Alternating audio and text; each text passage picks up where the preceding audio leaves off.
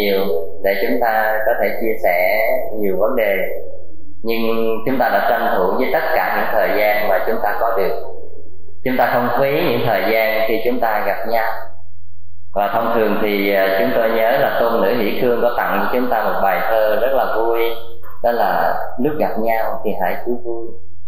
Cuộc đời như nước chảy hoa trôi, lợi danh như bóng mây chìm nổi. Chỉ có tình thương để lại đời như vậy thì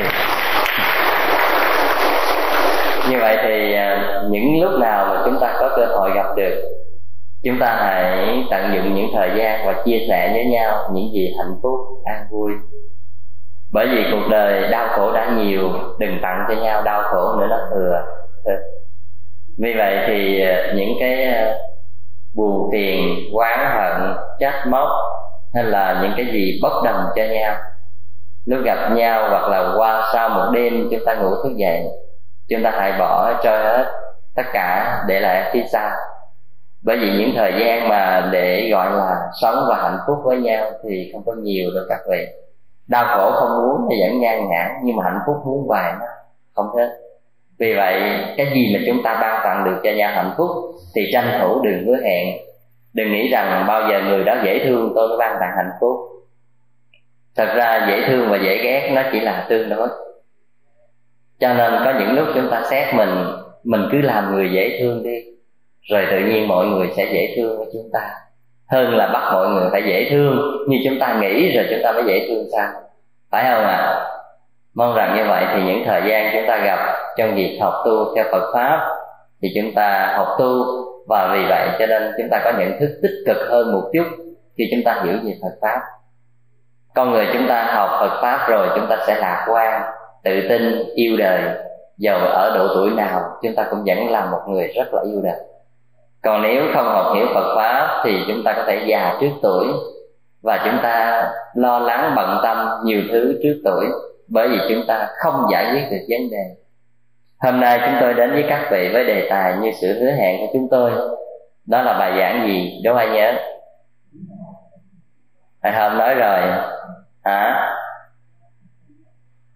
Có nhớ được chữ nào trong cái ờ, tựa đề ngày hôm qua không? À, đố ai nhớ được chữ tặng đĩa?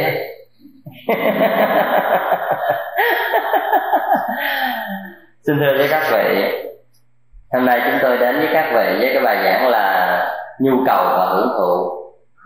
Ừ.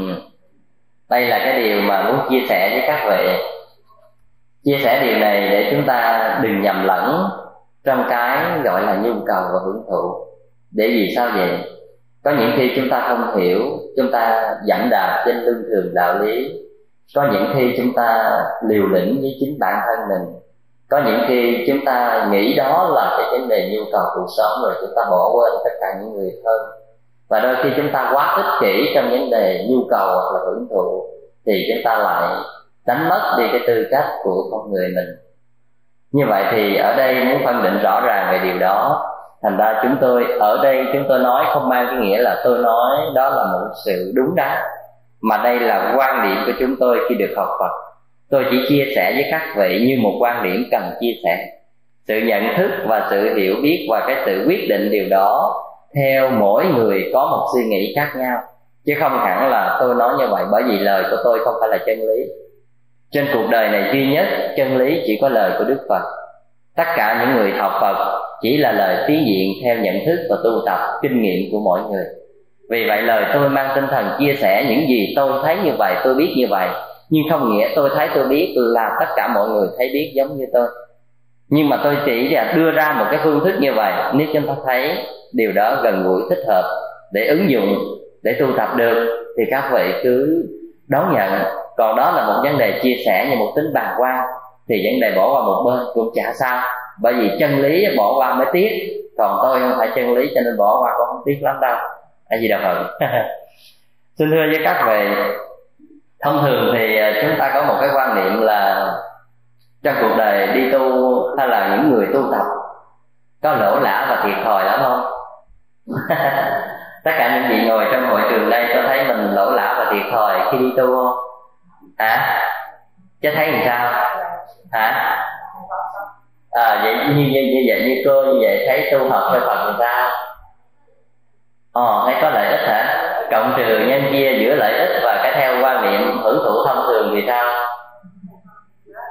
Nhá hả không biết sao cả 5 năm cũng được rồi phải không? Miễn không lỗ là được phải không? Như vậy mà các người vậy thấy có những người ờ, họ phát biểu thế này. Họ nói cuộc đời đi tu là kỳ. Tự nhiên sống trong cuộc đời tự nhiên nhỏ lớn lên vô chùa tu vô nhiên. Tôi thì không biết họ nói với lý do gì. Ừ. rồi ờ, có thỉnh thoảng có, có những người ờ, quen biết và những người thân bằng quyến thuộc có những người trực tiếp nhưng có những người không dám nói trực tiếp. Nhiều nói qua lại nhau. Thấy thầy đi tu thấy tội nghiệp quá tôi nhiều khi tôi suy nghĩ tôi nhìn tôi cũng đâu đáng tội lắm. Đâu mà sao tại sao ta nói tội nghiệp chuyện gì? Thật ra thì tôi không biết người ta nói tội nghiệp với góc độ nào. Ừ, nhưng mà có thỉnh thoảng tự nhiên họ nói là thấy đi tôi thấy tội nghiệp quá. Nhưng mà không biết là người ta nhìn mình tội nghiệp rồi mình nhìn lại họ mình cũng tội nghiệp đâu kém đâu. Có những khi tôi nhìn thấy cuộc sống rất là tội nghiệp nhưng mà ngược lại, các vị thấy tôi tội nghiệp, chắc cái đó cũng nhìn theo nghiệp cảm nghiệp ai nấy thấy, đúng không? Tôi đi tu, tôi nhìn thấy tội nghiệp theo góc độ nhà tu. Các vị người đời, các vị nhìn tôi thấy tội nghiệp theo góc độ của người đời. Nói chung tội nghiệp qua tội nghiệp lại, thật ra đó là cuộc sống của tình người, vẫn tốt. Một nhà tu quan niệm theo phật giáo để nghĩ đến đời sống của những người phật tử và những người sống trong xã hội, để nghĩ làm sao để giúp chia sẻ gì đó cho cuộc đời.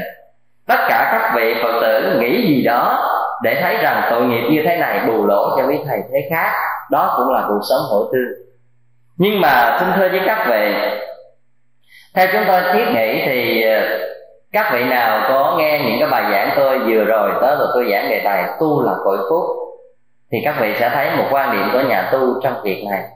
Nhưng ở trong bài giảng đó tôi có nói một điều thật ra chúng tôi đi tu chỉ là tôi tự nghĩ rằng mình không đủ đủ sức để gánh vác những nghiệp chướng của cuộc đời. Cho nên buộc lòng phải trốn vô chùa để lánh nạn. Tôi nghĩ như vậy. Còn các vị giỏi hơn các thầy ở chỗ là các vị thấy rằng mình có khả năng.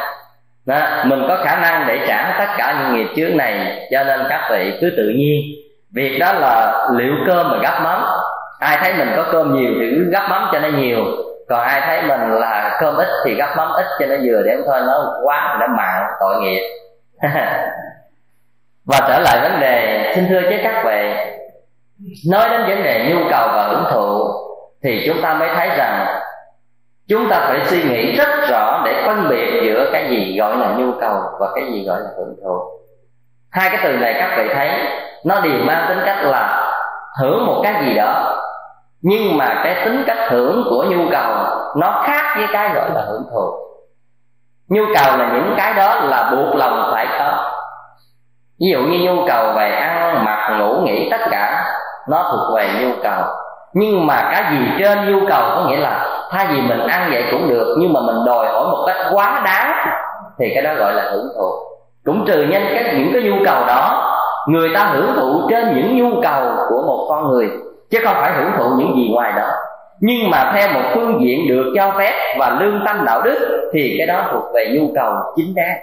Vượt qua tất cả những cái phương tiện đó, nó việc phung phí xa xỉ tất cả, cái đó gọi là hưởng thụ. Như vậy, hưởng thụ không chính đáng trở nên tội lỗi và nó nhiều vấn đề khiếm khuyết bất toàn.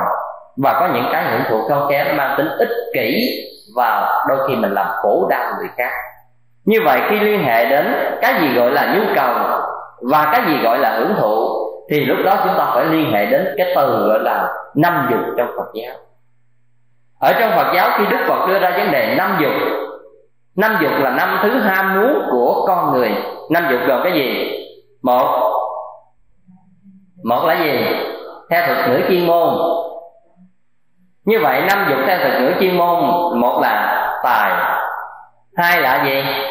Sắc, ba, danh, bốn, thực, năm, thùy. Như vậy, năm cái này theo cái nghĩa việt nam của chúng ta, tiếng việt về phật học đó là tiền tài, tức là những nhu cầu về vật chất. Sắc là những nhu cầu về thẩm mỹ, trong đó có nam sắc, nữ sắc đóng vai trò chính tài sắc, danh là những danh thơm mà như hồi hôm chúng ta đã chia sẻ qua cái bài giảng về bát phong. Nè thực là ăn uống thùy là ngủ nghỉ. Khi đức phật đưa ra cái đó gọi là năm dục, tức là năm cái điều ham muốn của tất cả con người, khi đức phật đưa ra không mang tính cách lên án tội hay là phước hay là cái sai, cái đúng trong này, mà đưa ra một nhu cầu thực tế của con người, cuộc đời này, con người này sống không thể thiếu năm điều đó. Có phải vậy không? Khi chúng ta là một người của trần gian, có thể nào chúng ta sống mà không ăn không? Có không? Như vậy ở đây, năm dục không mang cái tội hay là cái phước. Các vị là một người cư sĩ tại gia, có quyền thừa hưởng hay là có quyền nhận thức những điều đó với tính nhu cầu của một con người. Ăn uống, ngủ, nghỉ, tài sản, sắc dục hay là mọi thứ khác, danh thơm, tiếng tốt, ở đây không mang tính cách xấu tốt. Trong cuộc đời nó cũng phải có cái gì mới gọi là cuộc đời nếu chúng ta cứ nghĩ rằng đạo phật lên án cái đó xem như một tội lỗi, như một cái xấu, thì chúng ta hiểu lầm cho đức phật. Bởi vì đức phật cũng ăn, đức phật cũng mặc, và đức phật cũng ngủ nghỉ. Nhưng mà cái ăn, cái mặc, cái ngủ nghỉ của đức phật tại sao không bao giờ chúng ta lên án và chúng ta thấy cái điều đó là sai lầm và tội lỗi? Nhưng mà tại sao có những người trong xã hội lại có những người cũng ăn ngon, mặc đẹp, ngủ nghỉ, cũng tất cả những cái đó danh thơm, tiếng tốt, sắc dục lại bị lên án? Cái đó ở chỗ nào? Như vậy, khi nhu cầu thì không có lên án mà khi hưởng thụ thì coi chừng. Như vậy, trở lại một vấn đề. Ví dụ chúng ta xem ăn uống như một nhu cầu, thì chúng ta phải thấy như thế này. Thông thường người ta có một câu là, xin thưa các vị, sống để ăn hay là ăn để sống? Ai nói ăn để sống? Đưa tay lên. Ừ. vậy những người không không đưa có nghĩa là sống để ăn. Sorry, các vị thật các vị con không biết đưa tay cái nào cho nó phải, đúng không? Thành ra lưỡng lự. Bây giờ á, các vị thấy bây giờ ai ăn để sống sống để ăn cái điều đó tôi không cần biết. Nhưng mà nếu căn cứ trên từ ngữ đó đó, thế nào là sống để ăn mà thế nào là ăn để sống? Nếu sống để ăn thì là hưởng thụ, mà nếu ăn để sống thì sao? Nhu cầu. Mà các vị thấy rất rõ, các vị hiểu được cái từ này tôi nghĩ các vị cũng hiểu nhưng mà tại chưa có thực sự để đặt cho nó thôi. Tôi đặt thế cho các vị. Xin thưa với các vị, nếu gọi là ăn để sống, thì thật sự trên cuộc đời này là quy luật. Tất cả những loài động vật trên cuộc đời này đều ăn để sống cả, và riêng động vật cao nhất trong cái hệ động vật đó là con người. Như vậy, trên vấn đề nguyên tắc ăn để sống thì ăn chay cũng được, ăn mặn cũng được, ăn ngon cũng được, ăn dở cũng được. Và nếu làm sao ăn để sống thôi chứ? Mấy ông thầy ăn chay cũng đâu có chết đâu, đúng không? Như vậy thì bây giờ, ăn để sống là ăn cái gì cũng được. Nhưng mà cầu kỳ trong cái ăn thì gọi là nó hơi có một chút cái tính gọi là sống để ăn. Bởi vì người ta nói là trên cuộc đời phải có hưởng thụ chứ. Thông thường là người xã hội như vậy, người tu không được quyền nói cái câu này. Người tu thì khác, ở đây mình tự nguyện mình tu chứ không ai bắt mình đi tu mà mình phải đặt vấn đề đó và vấn đề hưởng thụ hay là nhu cầu là vấn đề đó tùy cái cái tâm niệm tu hành của mỗi người. Nếu cái vị này tu hành theo lời Phật dạy tương đối gần gũi, thì tất cả những cái vấn đề này, quan niệm này, những nhu cầu hay là những cái đó, nó không là vấn đề gì. Và nhà tu không xem nặng cái vấn đề nhu cầu. Dầu là nhu cầu cũng không xem nặng. Còn vấn đề chúng ta sống tương đối người đời thì phải phân tích cái điều này sâu một chút để bây giờ quay trở lại vấn đề, năm cái điều căn bản để gọi là nhu cầu hay là hưởng thụ, thì chúng ta phải nhìn lại năm dục theo lời của đức phật đưa ra. Năm dục như là tài sản, sắc dục, danh thơm tiếng tốt, ăn ngon và ngủ nghỉ. Đây là năm cái điều mà khi chúng ta phân tích để thấy khi nào là nhu cầu, khi nào là hưởng thụ. Xin thưa với các vị, tiền bạc là sự sản, là nhu cầu để chi tiêu trong cuộc sống của các vị điều này không thể sống khi không có tiền, phải vậy không? Nhất là trên đất mỹ này. Ở việt nam chúng ta không có tiền, chúng ta cũng có thể sống được. Đi cào cào châu chấu gì đó, áp mương vòng vòng cũng hỉnh ngắt rau ngắt cỏ ở vòng vòng giường gì đó, cũng ngày qua buổi. Thật ra có những người ở việt nam có thể hai, ba tháng không có đồng nào trong túi chứ. Nhưng mà họ sống được, vì sao vậy? Họ là người nông. Cho nên mặc dù không có tiền mua cái khác, nhưng mà có lúa gạo trong nhà, thì cũng ăn muối, ăn canh, ăn rau gì đó bậy bạ cũng có thể có đời sống qua ngày. Nhưng mà tới trên đề vấn đề căn bản là tiền bạc là một nhu cầu chi tiêu trong cuộc sống. Nhưng mà có những người có tiền dư giả và chúng ta chi tiêu trong bài bạc, rượu chè, ma túy, tất cả những cái đó, hoặc trong những vấn đề mua vui khác, thì cái đó nó không phải là nhu cầu nữa.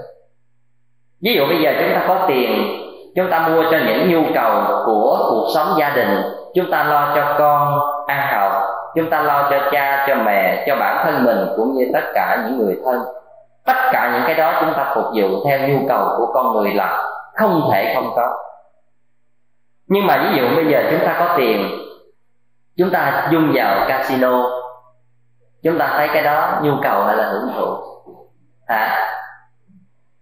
Cái đó là thuộc về hưởng thụ bởi vì chúng ta không có chơi casino chúng ta có chết không? Chúng ta không có ca chơi casino có ai mà kêu ca các vị không? Chúng ta không có vô casino có ai mà nguyền rủa các vị không? Nhưng mà ví dụ bây giờ á, nhu cầu là ví dụ ăn mặc như thế này. Nhiều các vị mà không ăn mặc một miếng nào ở trên con người lúc đó là là như thế nào. Nếu các vị đi ra trước công chúng là, là tới mọi người mà các vị không có ăn mặc cái gì trên con người thì các vị nghĩ sao? Như vậy ăn mặc là mình sắm cho mình một chiếc áo hay là một bộ đồ, cái đó là gì? Cái nhu cầu không thể thiếu. Nhưng mà các vị không có đến cái sòng bạc, có gì không? Như vậy, cái không đến cũng không có cái gì thì cái đó không phải nhu cầu, mà nó là hưởng thụ. Như vậy, có khi chúng ta sắm cho chiếc, chúng ta chiếc áo có 5 đồng bạc à mà chúng ta vô casino cái là một trăm ngàn đồng như vậy, một đồng tiền này chúng ta lãng phí vào trong một cái casino như vậy. Đó là một cái hưởng thụ thuộc về quá ích kỷ và thiếu trí tuệ. Chúng ta chỉ cần một cái vui đùa của những cái tham muốn nhất thời về ăn vua mà chúng ta đôi khi chúng ta phải bán rẻ tất cả những gì chúng ta đã có được. Chúng ta làm khổ tất cả những người sống bên cạnh chúng ta, gần gũi chúng ta, để chỉ vì phục vụ cho cái muốn là ăn thua của chúng ta tại sòng bài như vậy chúng ta nghĩ, chúng ta có lương tâm hay là thiếu lương tâm? Như vậy chúng ta thiếu lương tâm trong vấn đề là ăn thua của mình. Đôi khi chúng ta vì sự ăn thua của mình, chúng ta về giận dỗi, chúng ta đánh đập, chúng ta hành hạ, chúng ta cắn đắng để làm khổ cho gia đình, khổ cho người thân. Tất cả những cái đó cái gì? Như vậy cái đó thuộc về dạng là hưởng thụ mà thiếu đi suy nghĩ, thiếu lương tâm một chút nhưng mà tôi nói thật với các vị, trên cuộc đời này có bao giờ ai làm giàu được từ casino chưa? Có ai đi đánh bài mà để mà cắt được cái nhà hay là mua xe hay là tạo dựng được một cơ nghiệp chưa? Chưa có bất cứ một ai ở trên xã hội này làm giàu từ cái vấn đề đi đánh bài cả. Nhưng tại sao chúng ta lại vùi đầu vào trong đó? Vùi đầu vào là vì cái gì? Vì cái tham của chúng ta thôi chúng ta chỉ phục vụ cho cái tham của chúng ta mà chúng ta bất chấp tất cả mọi thứ như thế. Như vậy chúng ta thử nghĩ, đó là vấn đề suy nghĩ như vậy là hơi nông nổi một chút trong vấn đề hưởng thụ của chúng ta. Ừ. Ma túy. Ma túy là một cái cái mà nó làm cho chúng ta dễ đi vào tội lỗi. Nó cũng hơn bài chứ không có thua. Thật ra ma túy, các vị sử dụng nó là nhu cầu hay là hưởng thụ? Bởi vì các vị không hút ma túy hay là không tiêm chích ma túy, các vị có chết không? Hay là các vị có bệnh tật gì đó không? Nhưng mà vì các vị ham vui, các vị tìm một cảm giác khoái lạc lạ lùng nào đó do các vị không kiềm chế được cái tưởng tượng của mình. Mình tưởng tượng rằng ở trong đó nó là một cái gì thần tiên lắm, thù diệu lắm. Thật sự, tất cả những sự thần tiên thù diệu đó trả bằng một cái giá rất đắt, trả bằng cả sự nghiệp ở Việt Nam vừa qua có một cái anh giám đốc 28 tuổi. Anh là một người giám đốc tốt nghiệp từ trường đại học kinh tế đàng hoàng. Và một cái kiến thức với một cái độ tuổi và kiến thức như vậy thì tương đối vững vàng rồi. Cha mẹ tin tưởng giao sự nghiệp này một công ty thuộc về công ty dạng là cá nhân á ờ, cho anh để quản lý. Nhưng mà chỉ cần một lần thôi, anh cứ suy nghĩ như vậy, anh bị một cái người chú hay người cậu gì đó, nói là đi hút cho biết và anh cứ nghĩ rằng bản thân của mình là người ở độ tuổi này. Và mình là một người có kiến thức như thế này, mình nghĩ cũng một lần cho biết mà thôi. Chứ không có cái ý gì. Và anh tự nghĩ rằng anh cho biết bởi vì anh có thừa tiền để làm điều đó. Nhưng mà không biết nó ổn vì vậy cho anh đã chấp nhận đi một lần. Và chính đi một lần đó cuối cùng hai năm. Một năm, hai năm gì đó. Cái cả cái sự nghiệp của anh gồm hai tỷ bạc để đi theo tất cả những cái khói của nàng tiên nâu đó. Và công ty của anh đã cầm bán, nhà cửa cầm bán mà cha mẹ không bao giờ hay biết.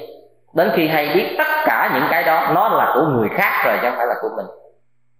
Như vậy, các vị thấy rằng khi cái gì phục vụ cho một cái tính nhu cầu thì ít bao giờ đẩy chúng ta vào cái khổ sở và cái sai lầm lắm nhưng mà nếu cái gì nó thuộc về hưởng thụ á thì các vị phải xem chừng nó các vị. Thật sự các vị làm ra được đồng tiền các vị có quyền hưởng thụ. Không ai có quyền nói các vị. Các vị có quyền đi casino các vị có quyền đi ma túy vân vân là quyền của các vị. Nhưng mà xin thưa với các vị quyền của các vị nhưng các vị còn phải hiểu rằng mình làm cái này với mục đích gì? Nếu một trăm đồng này, một ngàn đồng này Mình làm được lợi ích cho biết bao nhiêu người Không đầy được một chén cơm ăn Biết bao nhiêu người không có một mảnh áo mặc Thì hay biết chừng nào. Và nếu mà tất cả chúng ta chỉ phục vụ Có 5 phút, 3 phút cho chúng ta Trong một cái tận hưởng về ma túy Thì tất cả những cái đó Chúng ta đã làm cho mình tiêu giảm phước báo hết tất cả. Cái gì chúng ta xài cho mình thì mau hết đó. Cho nên đã thông thường trong cuộc đời mình cứ nói một câu gì Mình ăn thì hết Rồi sao nữa? Mình cho người ta thì còn. Nhưng mà các vị có thấy thực tế nó có giống vậy không? Ví dụ tôi có ca nước này, tôi cho các vị một ca nước, có nghĩa là các vị uống hết rồi tôi còn được một ca nước không? Nó không có mang ý thực này, mà mang ý về phước đức. Ý về phước đức. Và phước đức là những cái chúng ta không nhìn thấy được bằng mắt, chúng ta không nắm được bằng tay nhưng đó là một cái cách thầm lặng theo suốt cuộc đời của chúng ta để nó can thiệp vào khổ vui và hạnh phúc của chúng ta đó. Và các vị tìm nghe bài giảng tầm quan trọng của phước đức để hiểu thêm điều này. Xin thưa các vị, tôi giới thiệu các vị không mang tính cách là một nhà quảng cáo. Nhưng mà ở đây tôi mang tính cách là thời gian chúng ta không đủ chia sẻ hết mọi vấn đề cho nên các vị có thể tìm thêm như những trong cái đó. Các vị sẽ nghe, thì các vị sẽ hiểu thêm trong cái việc đó. Còn trong những cái thời gian của chúng ta chia sẻ ở một mức độ giới hạn tương đối, thì chúng ta chỉ chia sẻ ở một mức độ nào? Xin thưa các vị, tiếp theo một cái phần nữa. Nhu cầu về sắc dục. Cô để tay xuống đi. Để lâu nó mỏi. Khi mình à, mình thực hiện nghi lễ đức phật thì rất là tốt phước báo rất đầy đủ, còn nghi lễ như thầy chưa chắc có phước nhiều. Xin thưa với các bạn sắc dục là một cái nhu cầu của cuộc đời. Và nhu cầu theo y học người ta gọi giống như là một nhu cầu về sinh lý. Xin thưa với các vị, bản chất của tình dục, nó không xấu, không tốt gì cả.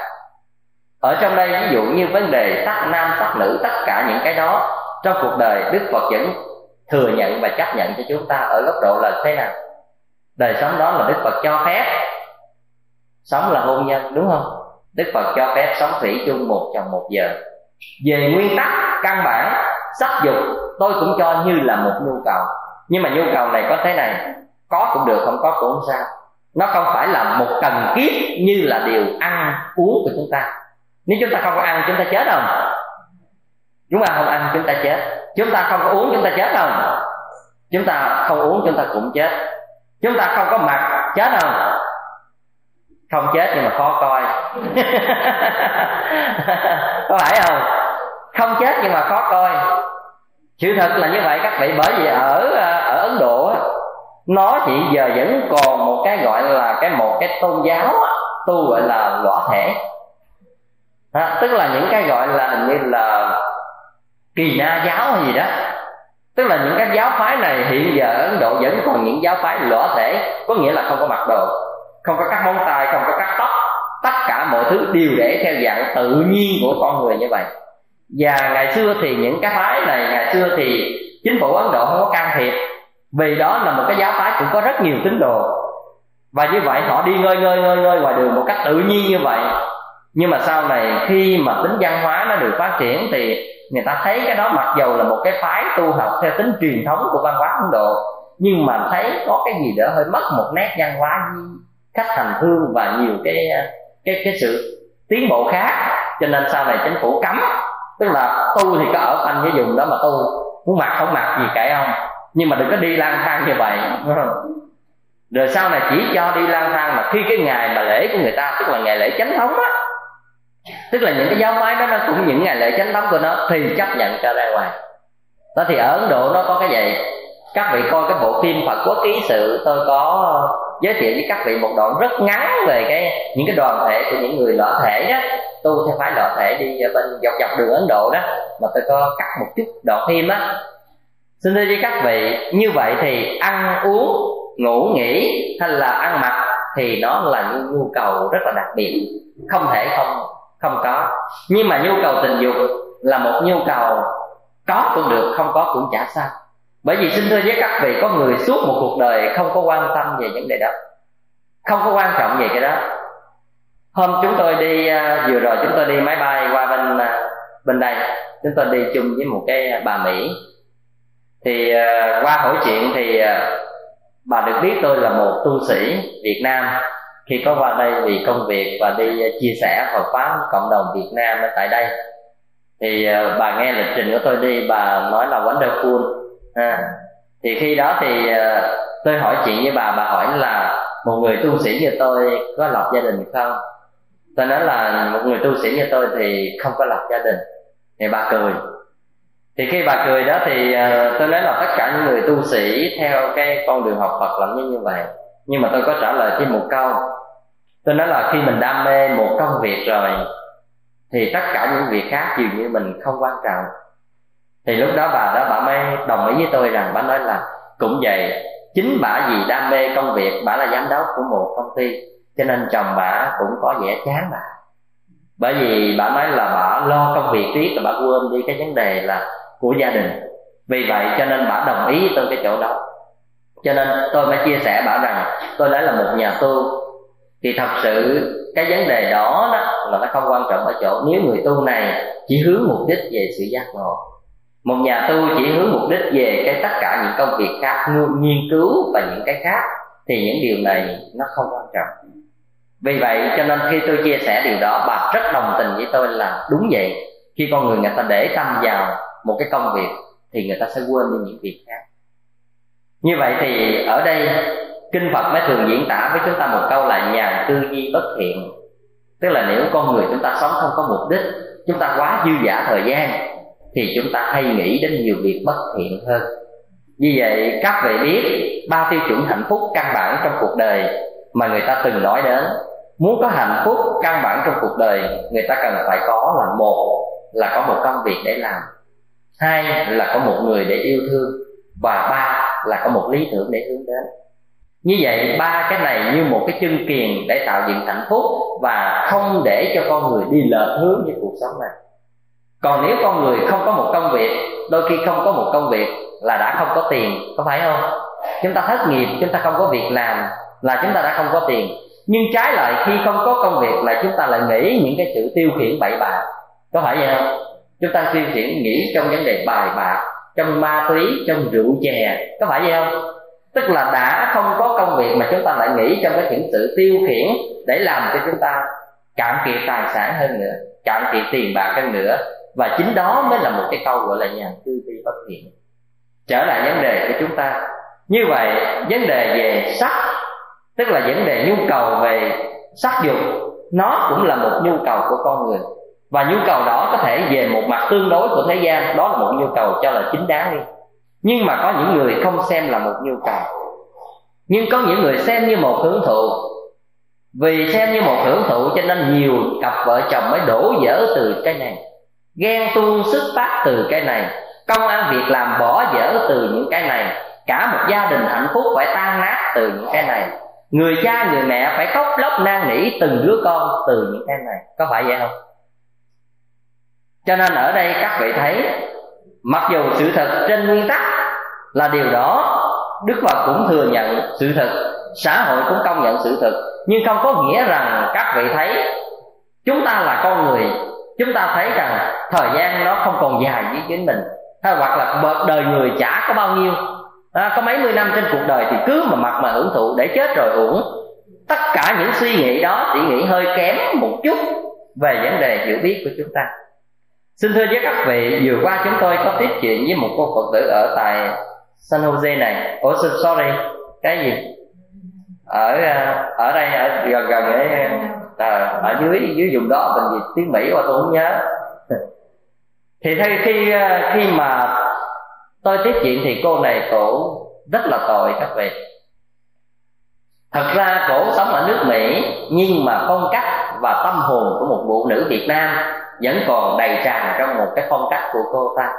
Từ tâm hồn suy nghĩ cho đến mọi thứ là một người phụ nữ vẫn đảm đang thủy chung, chiều chuộng hay là hiền thục, dường như còn đầy chất trong một cái con người đó. Chưa bị đồng hóa, chưa bị một khuynh hướng của tây phương làm mất đi cái cái nét văn hóa của một người phụ nữ việt nam. Vì chính chỗ đó cho nên cô ta có thể chấp nhận một điều này rất là đáng thương và rất đáng tội nghiệp cô nói như thế này, thật ra thì cô rất yêu thương chồng. Yêu thương chồng như thực nghĩa của một phụ nữ việt nam có trách nhiệm với chồng. Nhưng mà chồng khổ thì lại vô tình đến độ mà tôi kể kể vắn tắt thôi mình không nói dài dòng đến cái vấn đề đời tư của người ta nhiều. Nhưng mà đại khái là sau khi chồng về việt nam. Vì về việt nam cho nên là có quen một cái người phụ nữ khác. Và cái người phụ nữ họ có một cái nhạy bén, rất là nhạy bén là thật ra họ không biết họ thấy hay không, nhưng mà họ rất có nhạy bén là khi chồng mình ngoại tình dường như bộ nó có một cái dáng vẻ gì á, không biết cách nào mà họ phát hiện ra được là chồng mình có vấn đề. Và cô này gặn hỏi đi hỏi lại nhiều lần thì thật ra thì chồng cũng thưa thiệt là có, nhưng mà đã bỏ rồi. Bỏ hay không thì chưa biết, nhưng mà thú thật, trên cái vấn đề nói chuyện giữa vợ chồng là nói bỏ rồi. Nhưng sau đó đó lại là đặt vé máy bay để trở về Việt Nam mà không bao giờ cho gia đình thay. Và tới ngày mai đi thì hôm nay mới nói rằng mai anh sẽ về Việt Nam. Và trong cái thời gian sống như vậy đó, thì cô này thấy rằng anh dường như có một cái sự là sống trong gia đình mà không có sự chăm sóc và nhiệt tình, không có quan tâm đến như thế này nữa, mà anh để một cái tâm hồn đau đau đó. cho nên thật ra cô này cũng rất là buồn, nhưng mà vì có cái tính kiên nhẫn, chịu đựng và giữ cái nết của một người vợ cho nên không có nói nhiều chỉ rằng đó là anh lúc nào cũng đừng quên đến mẹ con em. Thì chỉ nói vậy thôi. Nói một lời rất tha thiết. Nhưng mà khi anh này khi trở về Việt Nam, đi đột ngột như vậy, cô không thể chấp nhận được cái sự mà đột ngột như vậy và đi như vậy. Thì tôi có hỏi rằng hai người ly dị chưa thì không có ly dị. Nhưng mà sống thì không sống và hứa hẹn thì không hứa hẹn mà cô này chấp nhận cho anh này ra đi, thì lúc nào cũng nói rằng nếu anh ra đi vì một lý do nào đó thì vấn đề tùy anh. Nhưng mà khi lúc nào anh nghĩ đến mẹ con em thì cứ việc qua nhà. Tôi nghĩ cô này rất là tội nghiệp. Tại sao mà phải nói những câu đáng thương như vậy? Mình rẻ đến độ mà phải như vậy, của bỏ vậy sao? Như vậy thì tôi thấy rất đáng thương ở chỗ đó. Xin thưa các vị, nhiều khi một nhà tu không nên can thiệp vào chuyện đời nhưng mà có những cái thiệt ra tôi là một nhà tu chứ những có cái rất là bức, bức xúc. Ai bức xúc bức xúc giùm cũng được.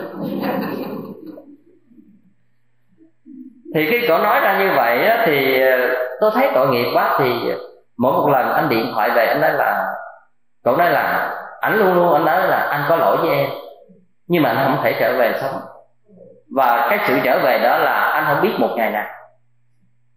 Thì cứ dịu dằn như vậy hoài bỏ lấy lấy mà nó mà có cái như vậy, cái xét của anh để lại trước khi anh ra đi là 80 ngàn đô. Anh đã bị thiếu nợ ở ngân hàng. Cô này phải lấy 50 ngàn đô từ trong ngân hàng của mình có để trả hết số nợ này.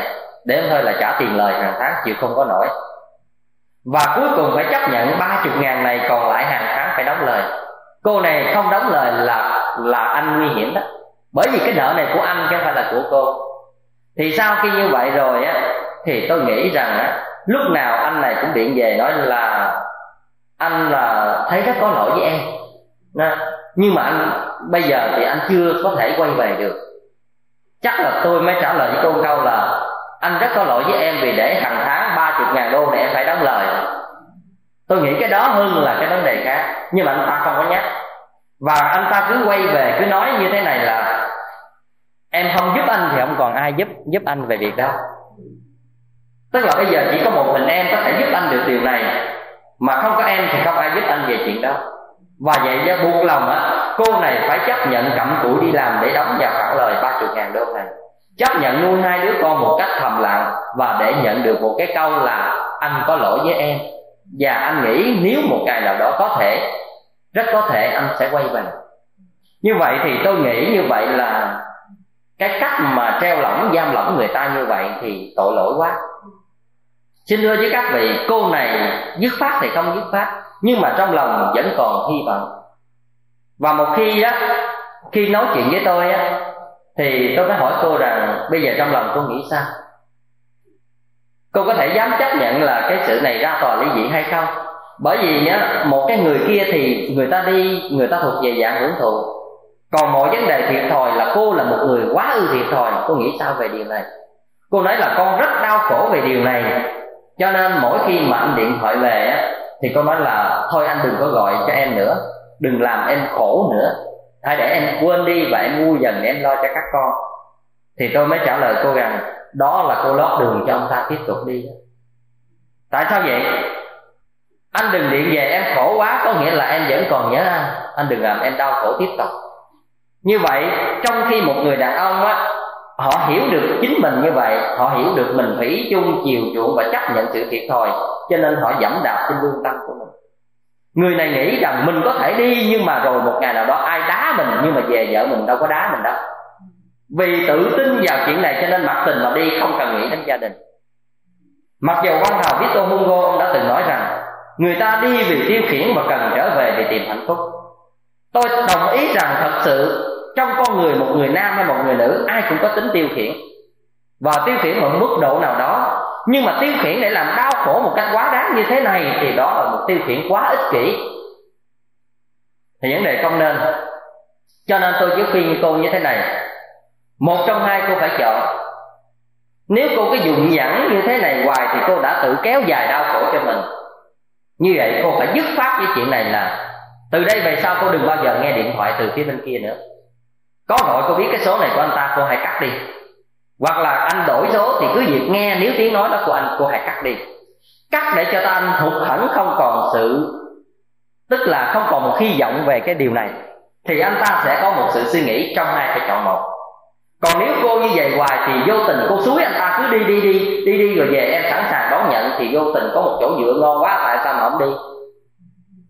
Cho nên tôi khuyên là hãy cắt bỏ tất cả những cái điều này là không nghe điện thoại về anh nữa. Thứ hai, những cái trách này không bao giờ ký nữa.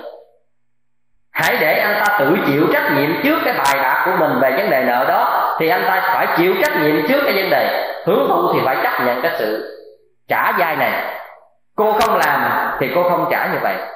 Nếu anh ta là một người chồng thủy chung lo lắng, nhưng mà lỡ làm ăn thất bại, cô có thể hy sinh chết đi chăng nữa cũng đúng nghĩa bây giờ anh ta vì lo cho cuộc sống gia đình, vân vân. Anh ta kinh doanh làm ăn, nhưng mà lỡ không may mắn thất bại.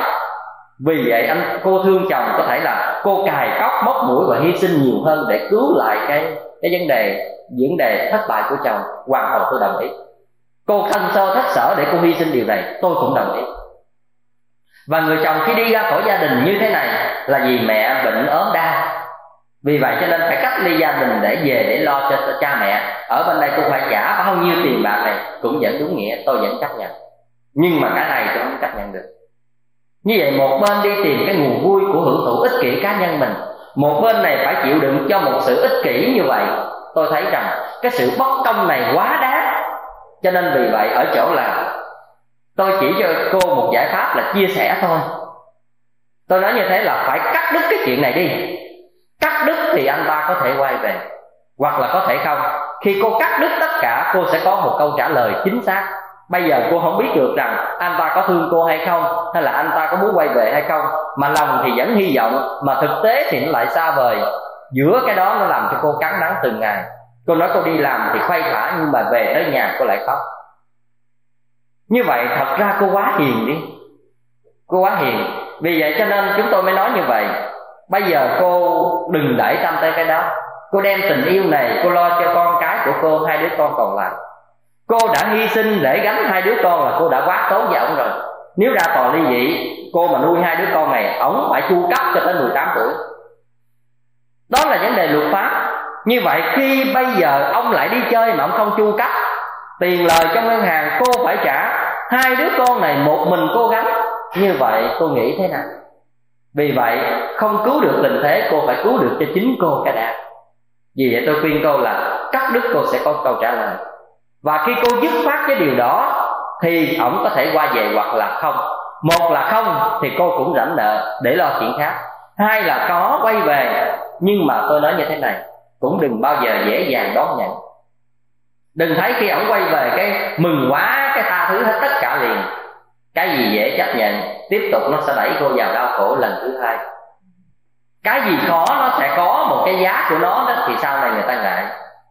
Ví dụ bây giờ cô dễ dàng tha thứ quá đó, thì mai này á, ổng sẽ tiếp tục, khi mọi việc đâu vào đó rồi tiếp tục. Cái vấn đề này là ngựa quen đường cũ.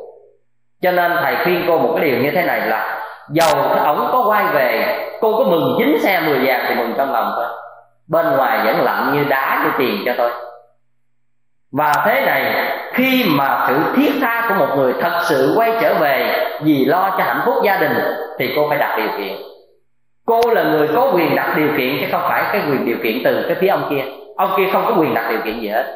Những điều kiện này bao giờ cái người chồng của mình chấp nhận được những điều kiện này một cách thành tâm, thì cô cứ việc chấp nhận cuộc hôn nhân này quay trở lại.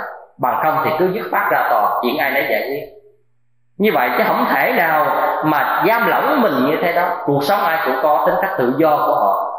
Không thể giam người này để cho mình tự do, còn người ta thì phải như thế. Như vậy chính cái chỗ đó, tôi cho cái sự hưởng thụ đó là hưởng thụ hơi ích kỷ và tội lỗi. Mình hưởng thụ, mình đi tìm những cái nguồn vui của chính mình mà mình phải làm người khác phải chấp nhận sự đau khổ để hy sinh cho mình. Điều này không thể chấp nhận được. Không thể chấp nhận được như vậy có thể vấn đề giải quyết cho nó có tính cách hợp lý, cả đôi điều là điều này tôi muốn chia sẻ với các vị. Xin thưa với các vị, điều này chúng ta cũng không dễ dàng thông cảm. Bởi vì những người khi có lương tâm và đạo đức, những người có tính thủy chung và những người có đời sống, đạo đức và gương mẫu, thì việc này không thể xảy ra. Tôi nhớ tôi đọc trong cổ học tinh hoa, nó có cái mẫu chuyện là đó là yến anh tức là tể tướng yến anh là một cái người dưới cái triều đại của vua cảnh công của thời kỳ trung quốc. Yến anh là một cái tể tướng rất là có tài.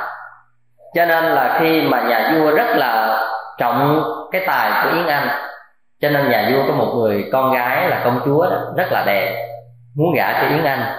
Nhưng mà tể tướng yến anh đó, là đã có vợ rồi nhưng mà đã lớn tuổi rồi cho nên là phụ nữ lớn tuổi thì thật sự á thì về nhan sắc thì nó cũng phải tàn phai theo tháng ngày. Đàn ông thì phai tàn chả có gì để nói. Ha, nhưng mà phụ nữ tàn hơi tiếc một chút. Có phải không? Bây thông thường tại tay lý phụ nữ như một đóa hoa mà. Xin thưa với các vị hoa thì nở có lúc cũng phải tàn đó là quy luật. Nhưng mà yến anh là một con người sống rất là trượng phu trọng nghĩa chứ không phải là những cái nghề tham mê về sắc.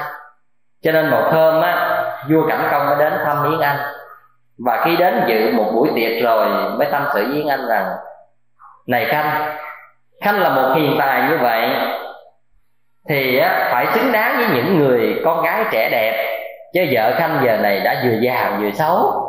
Thì khanh lại sống như thế như vậy cũng tội nghiệp cho khanh. Bây giờ chậm có một đứa con gái thì chậm thấy không ai xứng đáng bằng khanh cho nên chậm muốn gả nó cho khanh. Khanh nghĩ thế nào? Thì lúc đó tể tướng yến anh mới đứng ra xá đức vua hai xá, mới nói rằng dạ thì ờ, tâu với chúa công hay đại dương gì đó, thì mọi việc của chúa công nói là rất là đúng, nó thông thường là như vậy. Nhưng mà chúa công cũng không để cho hạ thần phải mang tội bất nghĩa chứ. Tại vì á, hạ thần đã cưới vợ của hạ thần từ khi còn trẻ đẹp và từ khi còn trẻ đẹp thì người phụ nữ thông thường là muốn gửi gắm á, là muốn gửi gắm là để chăm sóc lúc về xấu về già này. Như vậy thần cũng đã hứa với hiền thê của của thần là sẽ chăm sóc suốt đời chi lúc mà hiền thê về già và có xấu đi chăng nữa. Nhưng cho nên á đức vua tức là chúa công cũng không nên để cho hạ thần mang cái tội bất nghĩa với hiền thê như vậy thì một cái người nói ra như vậy thì đức vua biết rằng đó là một vị trung quân mà sống có tình, có nghĩa. Cho nên đức vua không đủ cái can đảm chạnh lòng để can thiệp. Như vậy, nếu một người có đức, một người trung thủy, một người sống mà vì cái người thương của mình có thủy, có chung, thì dầu bất cứ hoàn cảnh nào cũng không thể thay đổi được như vậy, mình không nên một cái như thế này, mới chuộng mà cũ dông. Nếu chúng ta chỉ sống mà thuộc về cái khuynh hướng gọi là hưởng thụ để chạy theo bóng sắc, thì tất cả chúng ta đều có cái cách so sánh hết chúng ta hay đi bước ra bên ngoài, chúng ta so sánh với chồng mình, bước qua bên ngoài gặp người khác so sánh với vợ mình. Ai có tâm niệm này, dứt phát đổ vỡ gia đình là chuyện trong một ngày gần hoặc một ngày xa nào đó cho nên á, khi chúng ta hôn nhân, chúng ta đã chọn một con người đã từng chung sống. Chúng ta đã thừa nhận mặt tốt, đồng thời chúng ta đã chấp nhận mặt xấu từ ban đầu. Có phải vậy không? Ví dụ bây giờ, hồi lúc đó đó, có những người khi chúng ta hôn nhân biết rằng người này có khiếm khuyết gì đó. Nhưng mà xuất phát từ tình yêu, chúng ta thấy người này có một cái tốt gì đó. Chúng ta mới cưới chứ. Như vậy thì không thể cưới về rồi mai này chúng ta gặp một cái con người đó. Chúng ta đem vợ mình hay đem chồng mình để ra so sánh nhất là cuộc sống ở tại mỹ là một cuộc sống tự do, một nền công nghiệp, và tất cả mọi người đều có quyền đi làm, chứ không phải là vợ ở nhà chỉ biết là mai giá thiêu thùa, chăm sóc con như một cái cái nền văn hóa phong kiến. Như vậy thì bây giờ một người nữ cũng có quyền đi làm, một người nam cũng có quyền đi làm. Vậy thì khi mà tham gia vào tất cả các công sở thì sao? Luôn luôn lúc nào dưới mắt chúng ta cũng có những người chúng ta dự ý. Đây là nguyên tắc nhưng mà không có nghĩa là chúng ta vừa ý ai rồi tự nhiên chúng ta đem cái tâm mà bỏ theo người đó là không đúng. Tại vì trong cuộc đời này những cái vấn đề lịch lãm lịch sử trong vấn đề giao tế điều đó chúng ta khó hiểu lắm. À, vì vậy ở đây chúng ta không vì bất cứ một lý do nào mà chúng ta quên trách nhiệm. Mặc dầu có một người nào đó chúng ta có thể thích ở góc độ nào trong lúc công việc chúng ta cùng làm gần gũi. Nhưng không có nghĩa là chúng ta thích và chúng ta chiều chuộng theo cảm giác của mình bất cứ một ai sống nhẹ dạ để chùa chiều chuộng theo cảm giác của mình, đó là người sống theo xu hướng. Người này dễ đánh mất mình và người này dễ đánh và đem hạnh phúc của mình ra đánh đổ với những cái vấn đề hưởng thụ vì vậy ở đây, khi một người biết trân quý những hạnh phúc và biết trân quý thủy chung và có giá trị về đạo đức, thì những điều này tôi nghĩ không thể xảy ra. Mình mến mộ nhau trên tình bạn, trên công việc, trên mọi lãnh vực, đó là chuyện bình thường không có gì kết. Mình mến mộ một tài năng, mình mến mộ một cái sắc đẹp, mình mến mộ một cái gì đó, giọng hay, tiếng tốt, tất cả cái đó gọi là cái hâm mộ của mình. Ai cũng có quyền hâm mộ một cái gì theo mình thích. Cái điều đó không có lỗi gì hết. Mình có quyền hâm mộ một nhà văn, mình có quyền hâm mộ một tài tử, mình có quyền hâm mộ một ca sĩ, mình có quyền hâm mộ một cái gì đó đó là quyền của mình. Và tình cảm tất cả mọi thứ nó đều có sự khác nhau tình thương của vợ chồng khác, tình thương của cha mẹ khác, tình thương của giới con cái khác và tình thương của những người hâm mộ khác. Tất cả đều tình thương nhưng không thể cái gì thế chỗ cho nhau được. Mặc dầu nó xuất phát từ cái lĩnh vực là tình cảm của con người, nhưng mà mỗi một lĩnh vực tình cảm nó khác nhau, không thể là đem tình cảm cha mẹ so sánh với tình vợ chồng, nó không có giống nhau. Xin thưa với các vị, trên nguyên tắc nó là tình cảm nhưng mà không giống nhau ví dụ các vị đem hai con gà, các vị cộng với hai củ khoai lang ra cái gì? Ra bốn và bốn cái gì? Bốn cái gì? Bốn không được cái gì hết, có phải đúng không? Bốn cái gì bốn được? Hai với hai thì bốn được, mà hai gà với hai khoai lang không ra bốn được. Bốn nhưng mà không biết bốn cái gì. Hả? Tới lúc đó bốn là bốn nồi cà ri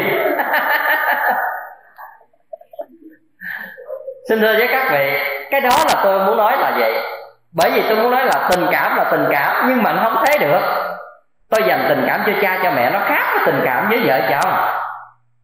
Hay là tình cảm của cha, mẹ nó khác với tình cảm dành cho con cái. Và tình cảm này nó khác với tình cảm của bạn bè. Như vậy, trở lại vấn đề. Như vậy, khi đặt vấn đề về tình cảm là chúng ta đã có sự hẹn ước và sống với nhau còn tất cả những cái khác, ngoài sự hẹn ước đó, chúng ta có quyền ngưỡng mộ, nhưng không có được quyền vượt qua giới hạn để làm đau khổ những người chung sống với mình, là một người chồng hay là một người vợ. Và chúng ta đừng nghĩ rằng cái điều đau khổ này xảy ra là giữa hai vợ chồng cùng chịu. Không có đâu. Hai vợ chồng cùng chịu là một phạm vi thôi. Còn những người cùng chịu khác đó là con cái của các vị, là cha mẹ đôi bên của các vị. Chứ đừng nghĩ như vậy cho nên có những khi chúng ta suy nghĩ một cái điều nông nổi một chút, thì chúng ta sẽ đẩy cái hạnh phúc chúng ta đi rất xa và chúng ta đã mất đi cái tư chất và cái bản chất của một con người, cái tư cách đạo đức của một con người liền. Các vị thấy chưa? Như vậy, cái vấn đề khi chúng ta phân tích được nhu cầu và hưởng thụ, thì chúng ta sẽ có cái mức của nó. Ở một mức độ nào? Cũng cùng một cái đó mà là nhu cầu. Nhưng vượt qua cái đó gọi là hưởng thụ ở đây chúng ta dừng tới cái phần của sắc tới đó. Cảm thông được không? Hay là thêm nữa? Xin đưa các vị, qua lĩnh vực thứ hai, một tiếp nữa, đó là tài sắc danh. Danh thì hôm chúng ta nói rồi. Thực, ăn uống là như hồi nãy chúng ta đã từng nói. Chúng ta không thể nào sống khi không có ăn, đúng không? Ăn mặn ăn chay gì không cần biết. Nhưng mà không thể sống khi không có ăn.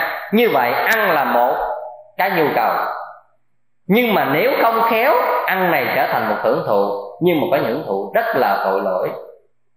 Hưởng thụ rất tội lỗi. Các vị ăn chay cũng được, các vị ăn mặn cũng được. Điều này phật giáo không có can thiệp. Một người cư sĩ có quyền ăn chay năm ngày, ba ngày, tùy các vị. Có quyền ăn mặn, tùy các vị. Nhưng mà vấn đề, cái gì nó ở một mức độ tương đối thôi. Tôi có nói cái điều này trong cái đĩa là ăn chay và ăn mặn. Các vị nên tìm thêm à, bây giờ mình mở rộng nhiều thì nó đã những lĩnh vực đã nói rồi mình lặp lại nó uổng ừ. xin thưa với các vị nhưng mà có những cái ăn gọi là những cái hưởng thụ một, cách ghê tởm ghê tởm có những người các vị ở đây có ai biết là có thấy người ta hoặc là đăng báo hoặc là, là ăn ốc khỉ chưa ừ? có nghe chuyện này chưa và Việt Nam hiện giờ đang rất phổ biến về chuyện này người ta đang đi săn ốc khỉ để bán cho những nhà mà gọi là những nhà giàu có để hưởng thụ. Thì thật ra các vị nào đọc trong cái gọi là phóng sự xã hội Việt Nam, chúng ta sẽ thấy cái này và điều này đang cảnh báo. Sự thật không phải ngày hôm nay mới có. Điều này nó đã có từ cái thời kỳ của quân chủ của trung quốc là từ thời của bà từ hy thái hậu, của thời kỳ nhà thanh. Đã có những cái ăn ghê tởm này rồi khi đã đãi phản đãi các cái sứ thần của phương tây và những cái cuộc yến tiệc khác đã thực hiện điều này rồi. Chúng ta chỉ là những người kế thừa và bắt chước. Nhưng mà chúng ta bắt chước không có chọn lọc, cho nên chúng ta đã bắt chước một cách tội lỗi như thế này. Cái con khỉ bắt về các vị thấy rằng con khỉ nó rất gần gũi với mình á. nếu tính về cái phong cách sinh hoạt và mỗi cái cử chỉ đó, gần với con người. Mặc dầu thiệt ra loài nào sinh ra loài đó, về học thuyết của Darwin tôi không có chấp nhận tôi không thừa nhận học thuyết của Darwin với bất cứ lý do nào hết. Nhưng đó cũng là một lý giải để tạm thời lắng dịu cái sự nghi ngờ về nguồn gốc thủy tổ của con người. Thì đó là một cái lý luận để chấp nhận bởi vì chưa có lý luận nào khác thôi. Còn nói vấn đề khi quan niệm của học Phật để nhìn nhận, chấp nhận học thuyết của Darwin, tôi không có chấp nhận. Bởi rất nhiều lý do mà các vị muốn nói không? Muốn nói việc khác hay là hôm nay? Nhiều khi nó không trong đề tài, nó lãng quẻ tại vì tôi nói đến con khỉ cho nên tôi mới liên hệ nhớ đến cái đó. Đầu óc tôi cũng hơi lung tung lắm á. Xin thưa các vị, bây giờ trở lại vấn đề đi, việc đó, việc khác chúng ta bàn. Nhưng bàn đến cái tư cách, cái phong cách và cái sinh hoạt của con khỉ nó rất rất là gần với con người. Và một khi chúng ta đủ sức để ăn một con khỉ thì tôi nghĩ là cũng nhẫn tâm dữ lắm. Và ăn hơn nữa này, ăn không phải là ăn chết mà ăn sống, mới là vấn đề tội lỗi thì cái ăn nó như vậy. Tôi diễn tả cho các vị thấy. Điều này cần phải nói để mọi người biết để lên án việc này và cần ngăn chặn việc này. Một con khỉ như vậy bắt về hoàn toàn sống như vậy các vị. Và khi nhốt vào lòng á, nó cột chân cẳng và mình của con khỉ trong một cái lòng rất là cứng như thế này. Xin thưa với, mình mấy thì dường như không có cột mà dường như là cột cái đầu là chính, cột cái từng cổ của cái đầu và trên ở đây, trên cái cái cái như cái mặt bàn vậy nè, phía trên nó là bằng như vậy này, nó mới khoét một lỗ, vừa cái sọ của con khỉ thôi. Thì nó mới cạo cái đầu con khỉ cho nhẵn bóng hết trên cái sọ ló ra như vậy. Bắt đầu nó để nhô lên khoảng bao nhiêu như thế này và nó siết con khỉ như vậy thì cái đầu thì không nhúc nhích, còn cái mình thì tự do. Thì bắt đầu nó chuẩn bị rượu, chuẩn bị chanh, chuẩn bị xăm banh, chuẩn bị cái giống gì đó mà nó để nó chấp nhận ăn đó thì bắt đầu nó chuẩn bị hết và dao mát, muỗng, dĩa gì đầy đủ. Xin thưa với các vị, nó chuẩn bị xong rồi bắt đầu là nó lấy một con dao thiệt bén. Nó mới dạt ngang cái sọ của con khỉ như vậy. Thì khi dạt như vậy thì mặt tình con khỉ ở trong đó, mặt tình mà dễ dụa thoải mái. Nhưng mà cái lòng nó trong một cái bàn như vậy nó đã thiết kế rồi, rất là chắc, không thể nào nhúc nhích được cái bàn này. Cho nên rất là sạch sẽ mọi thứ như vậy thì khi dạt như vậy rồi là máu nó tuôn ra và cái con, cái ốc của con khỉ nó cứ nhúc nhích nhích nhích vậy nè. Nhưng mà chả cần, nó mới nặng chanh, nó chế rượu vô, bắt đầu là mỗi một người một muỗng. Cứ là nó xem đó như là một trái dừa nạo mà mặt tình mà mút các vị thấy mình dạt trái dừa nạo mình có mút mình ăn là cái rau câu chưa? Thì nó ăn cái rau câu dừa như thế nào đừng nói mà mốt thấy rau câu sợ luôn, không dám ăn. Xin thưa các vị thật ra không thể tưởng tượng được. Và đó là cái cách ăn của quý phái của những nhà mà gọi là thượng lưu những người có tiền bạc. Hỏi ăn như vậy để làm gì? Thật sự các vị cũng biết ăn vậy để làm gì rồi. Chỉ phục vụ cho nhu cầu hưởng thụ thôi, chứ nó không mang cái nghĩa gì hết. Nó không có một ý gì về trên cuộc đời. Ăn như vậy để khỏe mạnh thêm, để sung sức thêm, để tăng lực lên gì đó, với một cái nhu cầu như vậy thôi có tiền để ăn như vậy. Có trí khôn trong cuộc đời để ăn như vậy. Thật sự, nếu về nhân quả mà nhìn, người này sau một cuộc đời này là cái gì tôi không biết được. Là cái gì tôi không biết được, không cần giải thích. Mỗi người tự cho một cái câu trả lời. Nhưng mà trên nguyên tắc về lương tâm của con người, đã đủ can đảm để ăn như vậy, thì mai này cả con người đụng chạm đến quyền lợi của nó nó sẽ sát phạt vâng là chuyện bình thường. Không có cái gì quan trọng nữa mày gia chạm đến quyền lợi của tao, mày gia chạm đến hạnh phúc của tao. Sẵn sàng là triệt tiêu mày, không có bao giờ gợn sống bận tâm chúng ta sống gần gũi với loài tầm thú đó. Sự tham vọng này, sự ăn uống này như vậy, rất là đau thương các vị. Và điều đó, họ hàng tuần như vậy chứ không phải lâu lâu một lần. Cuối tuần là họ đi thư giãn bằng cách họ lên những vùng gần gần cái những cái miền mà miền núi. Họ đã đặt tiền cho những người đi bắt khỉ như vậy. Để bán những con khỉ tươi và ăn như vậy ăn như vậy rồi rượu thịt của họ cứ đem ra làm thoải mái như vậy, còn cái xác thì bỏ lại. Như vậy thì con khỉ đâu có ăn được cái gì, cái xác đâu, chỉ ăn cái ốc của nó vậy thôi. Nạo xong ghét hết cái ốc như vậy, mặc tình chúng sinh dưới đau thương mà dễ dụa. Tôi đồng ý cho các vị là một người đời có quyền ăn mặn đây là chuyện bình thường. Nhưng mà mỗi người tự, có cái vấn đề là nhân quả, ai tự làm hành động tự chịu trách nhiệm lấy. Nhưng mà trên một mức độ nào đó, mọi người vẫn nghĩ đó là chuyện bình thường nhưng mà cái này nó lại là vượt quá mức bình thường. Tội lỗi và nó nhẫn tâm ở một mức độ là con người ăn mặn con không thể chấp nhận được chuyện này nữa. Đây là một việc làm mà chúng ta nhẫn tâm. Nhẫn tâm thứ hai mà không thể kém cái điều này, đó là vấn đề ăn thịt người. Các vị có biết chuyện này chưa? Đó là ăn nhà thịt thai nhi á. Thai nhi từ 3 đến 5 tháng tuổi trở lại.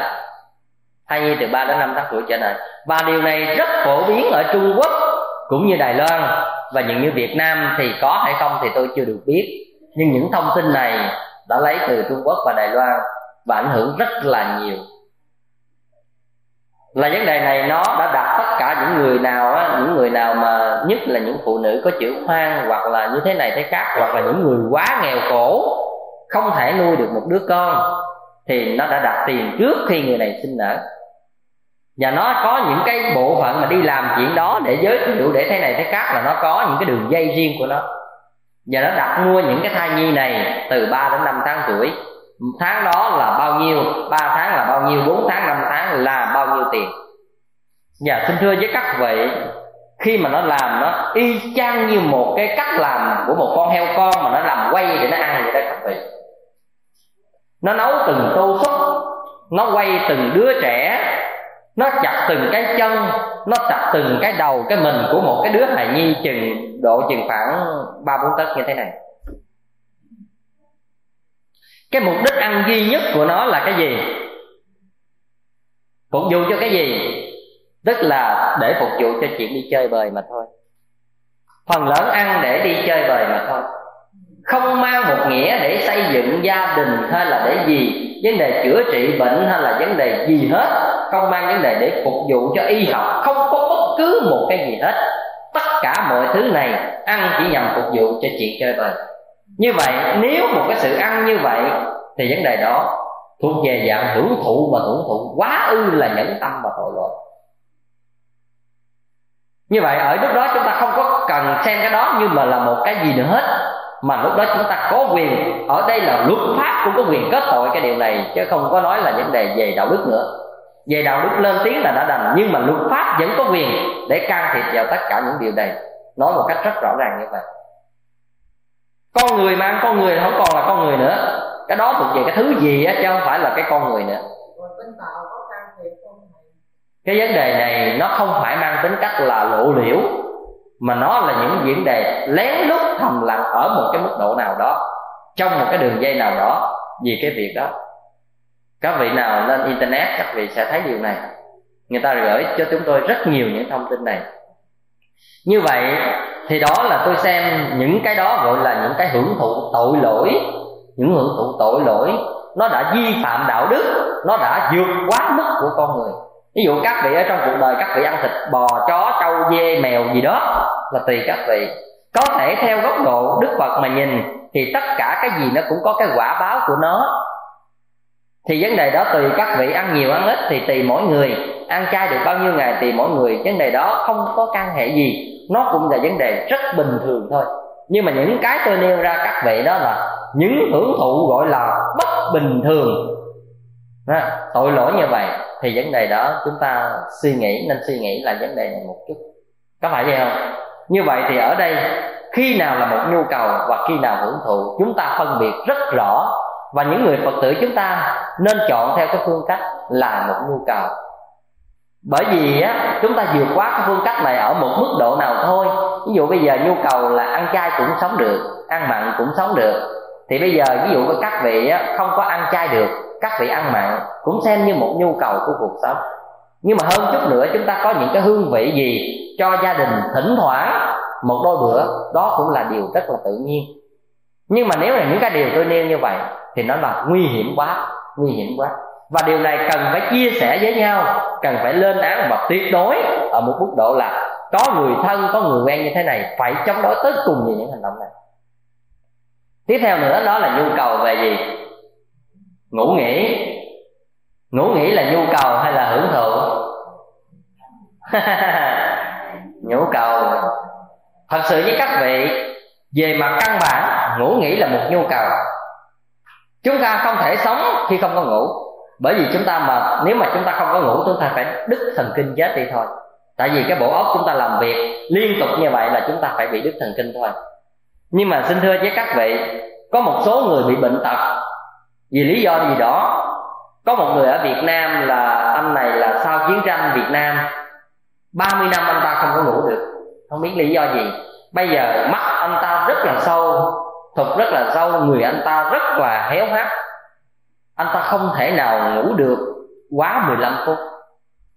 Có những lúc quá ư là mò mỏi góc độ nào đó, anh ta có thể liệm hoặc quên gì đó, chừng khoảng 15 phút là cùng và 30 năm trời, hôm nay đến 30 năm rồi, anh ta vẫn như vậy. Nhưng mà tôi không hiểu tại sao anh ta vẫn sống được. Nhưng anh ta sống rất là dằn dò, rất là đau thương, rất là, nói chung là nguy hiểm và không có một thuốc thang nào để chữa trị điều này. Và chụp cái hình anh ta, chúng ta thấy rất là thê thảm. Các vị thử không ngủ hai đêm. Các vị thử không ngủ hai đêm hoặc là không ngủ một đêm gì thôi, mình lấy cái gương mình nhìn mình chỉ cần không ngủ một đêm thôi, mình nhìn mình đã khác rồi, chứ đừng nói là tới 30 năm như vậy. Ừ. như vậy thì một khi con người đã không ngủ, cái đó là cái vấn đề là ngoại lệ. Một vấn đề bệnh tật, nghiệp cảm hành gì đó, không biết, nhưng mà ngoại lệ. Còn quy tắc chung, tất cả chúng ta đều phải có ngủ, ít nhất ba bốn tiếng, năm tiếng. Thông thường tôi từ 5 tiếng 4 4 tiếng 5 tiếng trong một đêm mà tôi có thể đủ. Xin thưa với các vị nếu chúng ta ngủ theo một tốc độ là bao nhiêu tiếng trong một đêm là đủ thông thường bác sĩ cho phép 8 tiếng dữ vậy.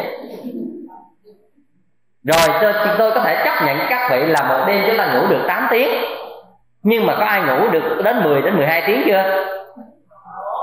Vẫn có như thường. Vẫn có như thường. Như vậy khi nào mà chúng ta ngủ hơn một cái mức độ cho phép là gì? Là gì? Là hưởng thụ cái ngủ. Có phải không? Hưởng thụ cái ngủ. Nhưng mà xin thưa với các vị, tôi nói thiệt, ngủ là cái vô lý nhất trên cuộc đời này, là cái vô ích nhất trên cuộc đời. Nếu chúng ta ngủ chỉ so dịu hệ thần kinh thì hoàn toàn tốt. Nhưng mà vượt ngoài cái đó, chúng ta ngủ để cho đã hơn hay là hôm nay chủ nhật rồi. Đi làm cả tuần mệt mỏi bữa nay ngủ thêm vài tiếng hồ nữa cho đã.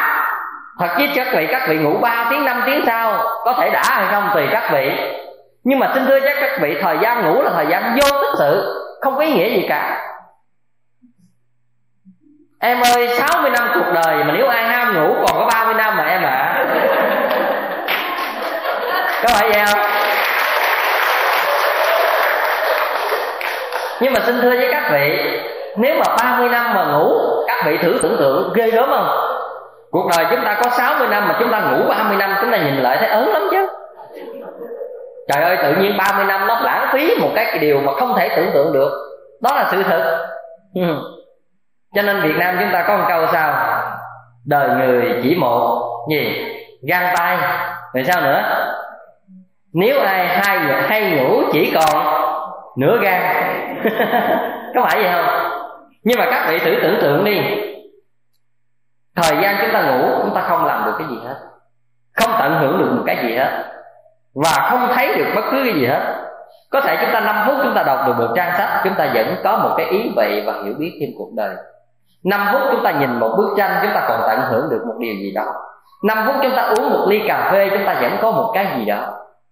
Nhưng mà nếu 5 phút này để ngủ với tính cách đã đủ rồi thì 5 phút này không có ý nghĩa gì hết.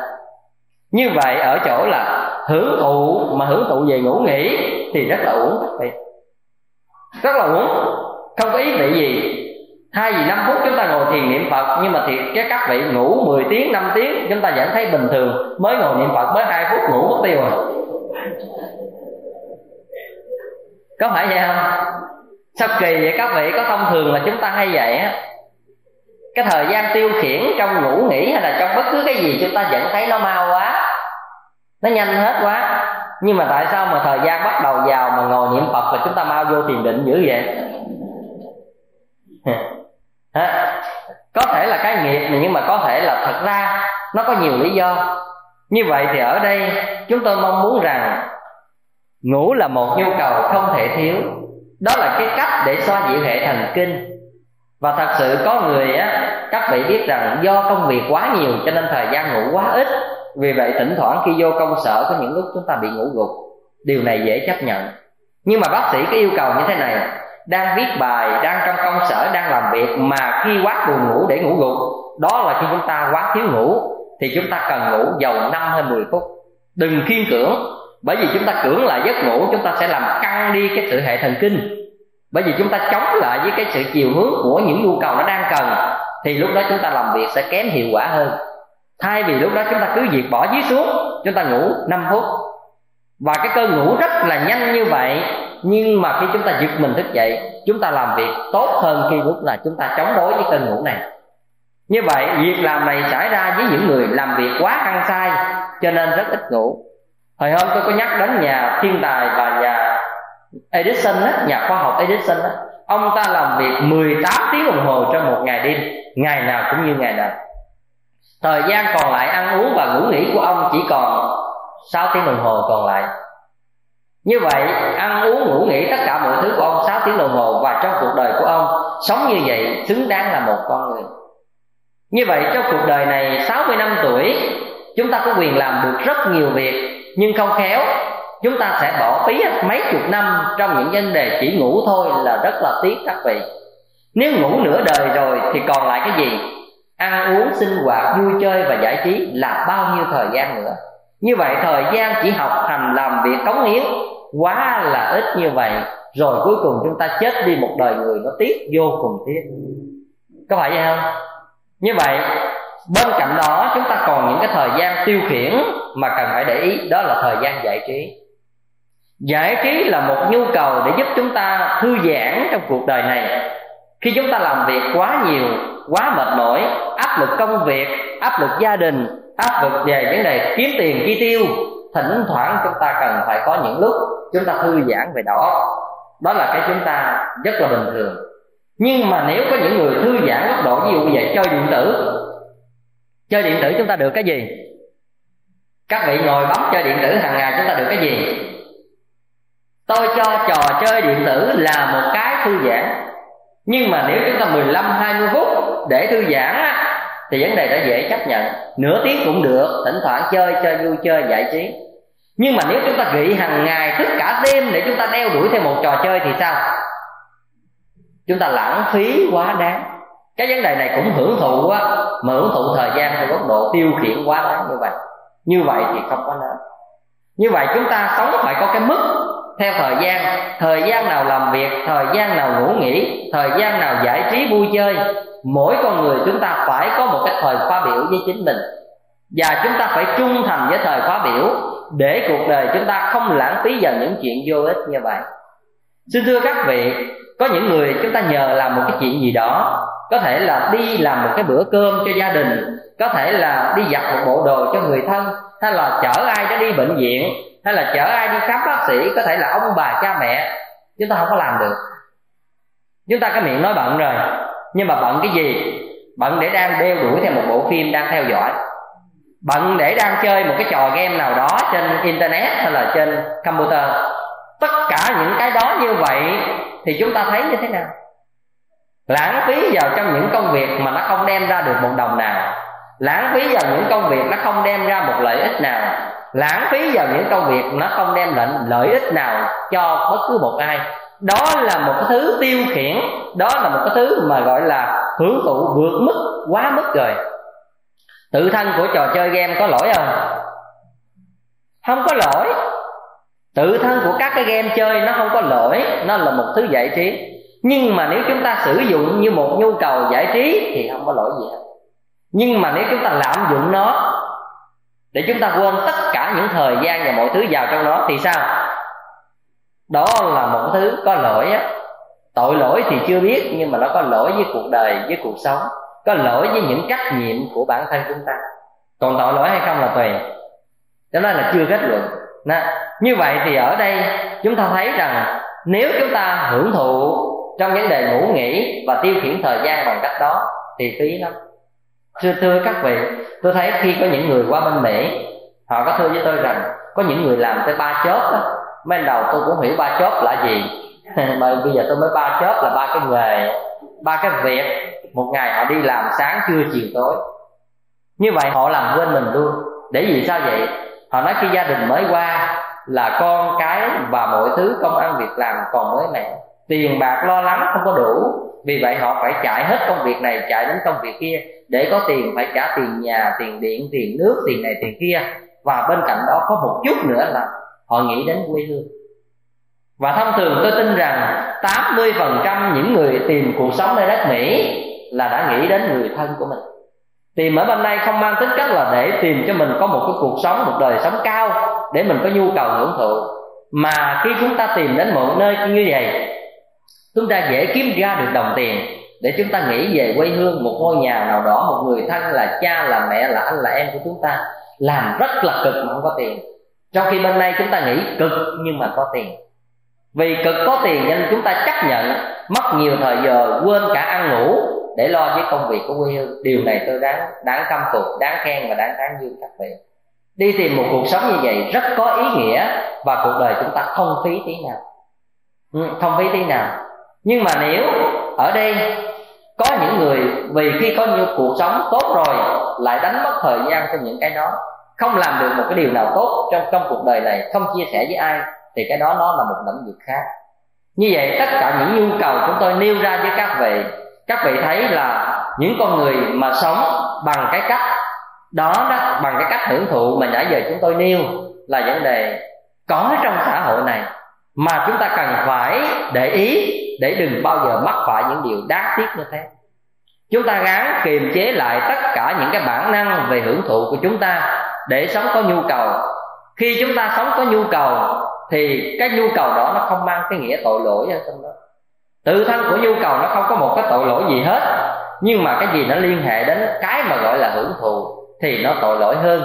Cho nên tôi mới mong mỏi rằng khi mà chúng ta phân tích được điều này Ừ. thì chúng ta phải tìm hiểu đến vấn đề là để kiềm chế, để chúng ta sống có một đời sống nhu cầu, chúng ta phải làm gì?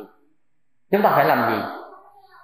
Xin thưa với các vị, khi nhu cầu như tôi đã trình bày là để phục vụ cho cái ăn, cái ngủ, cái vui chơi, giải trí của chúng ta hoàn toàn hợp lý và đời người như vậy không có gì sai. Nhưng mà vượt quá tất cả thì chúng ta đã trở nên biến nó trở thành một cái để tạo nghiệp và chúng ta có thể tội lỗi như vậy, trong đạo phật, đức phật dạy chúng ta điều gì? Đức phật dạy tất cả mọi con người chúng ta nên sống tri túc và thiểu dục.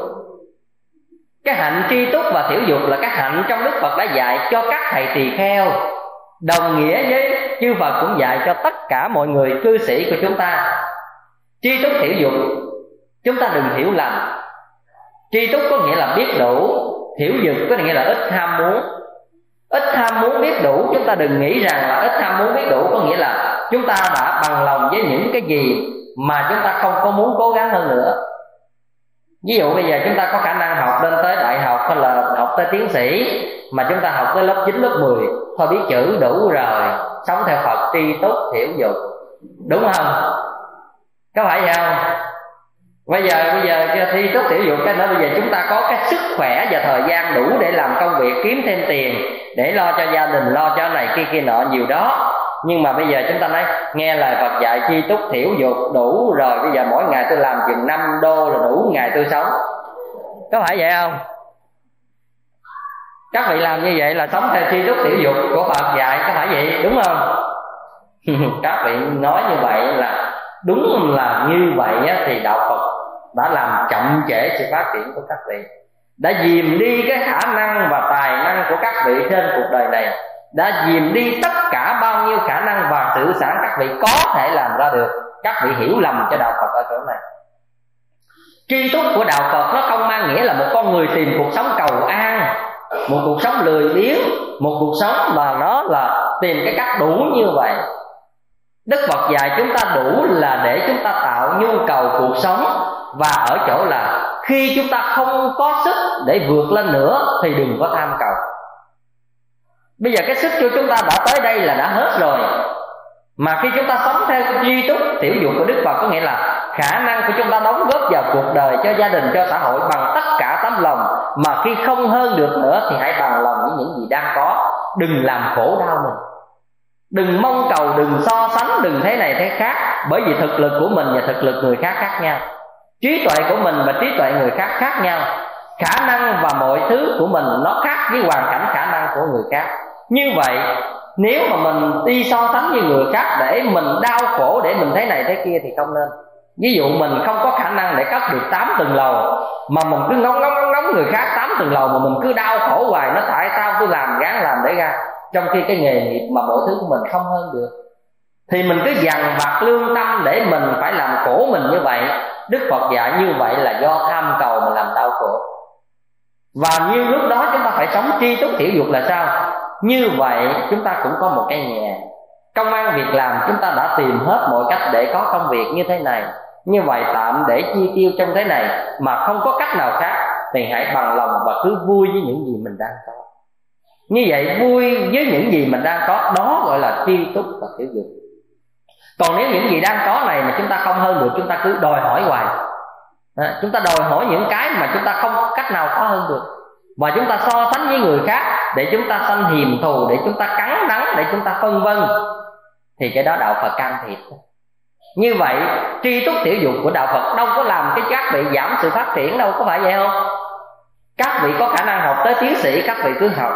Các vị có khả năng làm ba chớp các vị cứ làm tạo ra đồng tiền bằng mồ chân chính bằng mồ hôi và nước mắt của chúng ta thì cứ việc làm. Các vị làm càng giàu càng tốt. Ở đây đức phật không cấm các vị làm giàu. Nhưng mà làm giàu trong khả năng có được và tài năng đóng góp vào mọi thứ có được, các vị làm giàu chất như núi, vẫn tốt như thường. Các vị chưa làm khổ ai khi các vị làm ra đồng tiền này. Các vị chưa trà đạp lên nhân phẩm của ai để kiếm được những đồng tiền lem ố này. Các vị chưa có bao giờ cướp đoạt của ai để có được những đồng tiền này? Thì các vị lao động làm tất cả các việc, có ra một đồng tiền như núi càng tốt. Bởi vì các vị có tiền, các vị sẽ phụng sự cho được rất nhiều điều trong xã hội này. Và các vị xây dựng cuộc sống ngoài hạnh phúc tương đối cho các vị rồi, các vị sẽ chia sẻ được với rất nhiều người khác. Có những người nghèo muốn bố thí, bố được. Chúng ta không có tiền để lo cho chính bản thân mình nữa, không đủ cái ăn cái mặc, làm sao bố thí? Như vậy tri túc để biết được rằng mình chỉ lo đủ cái miệng mình thôi, thì tri túc như vậy các vị hiểu lầm về lời phật dạy. Tri túc của đạo phật là muốn các vị bằng sự chân chính để kiếm ra đồng tiền, và đồng tiền đó các vị mới xây dựng được cho đạo pháp. Ngôi chùa này muốn cất được lên phải có tiền, có phải vậy không? Tự nhiên cái lên, cái cái cái vấn đề lên, gánh cầu nguyện cái nó có được cái ngôi chùa à? Không có điều đó cũng là sự đóng góp của những người có làm ra được đồng tiền và cắt bớt phần chi tiêu của mình để đóng góp vào ngôi chùa này, giàu ít giàu nhiều. Như vậy phải có những cái đó mới phát triển được đạo pháp chứ.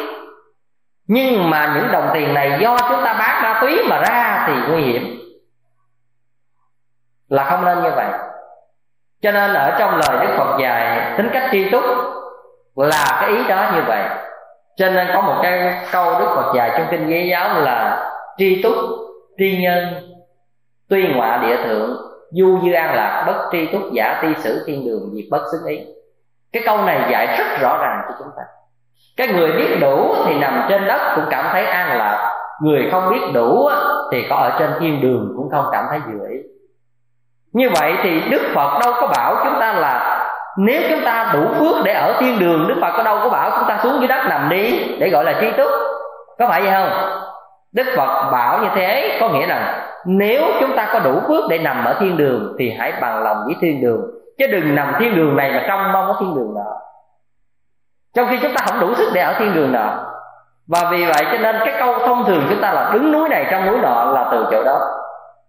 Như vậy thì người này có khả năng cái gì thì cứ làm hết làm cho trọn, sống cho trọn, mọi thứ, đóng góp gì mọi thứ cho trọn.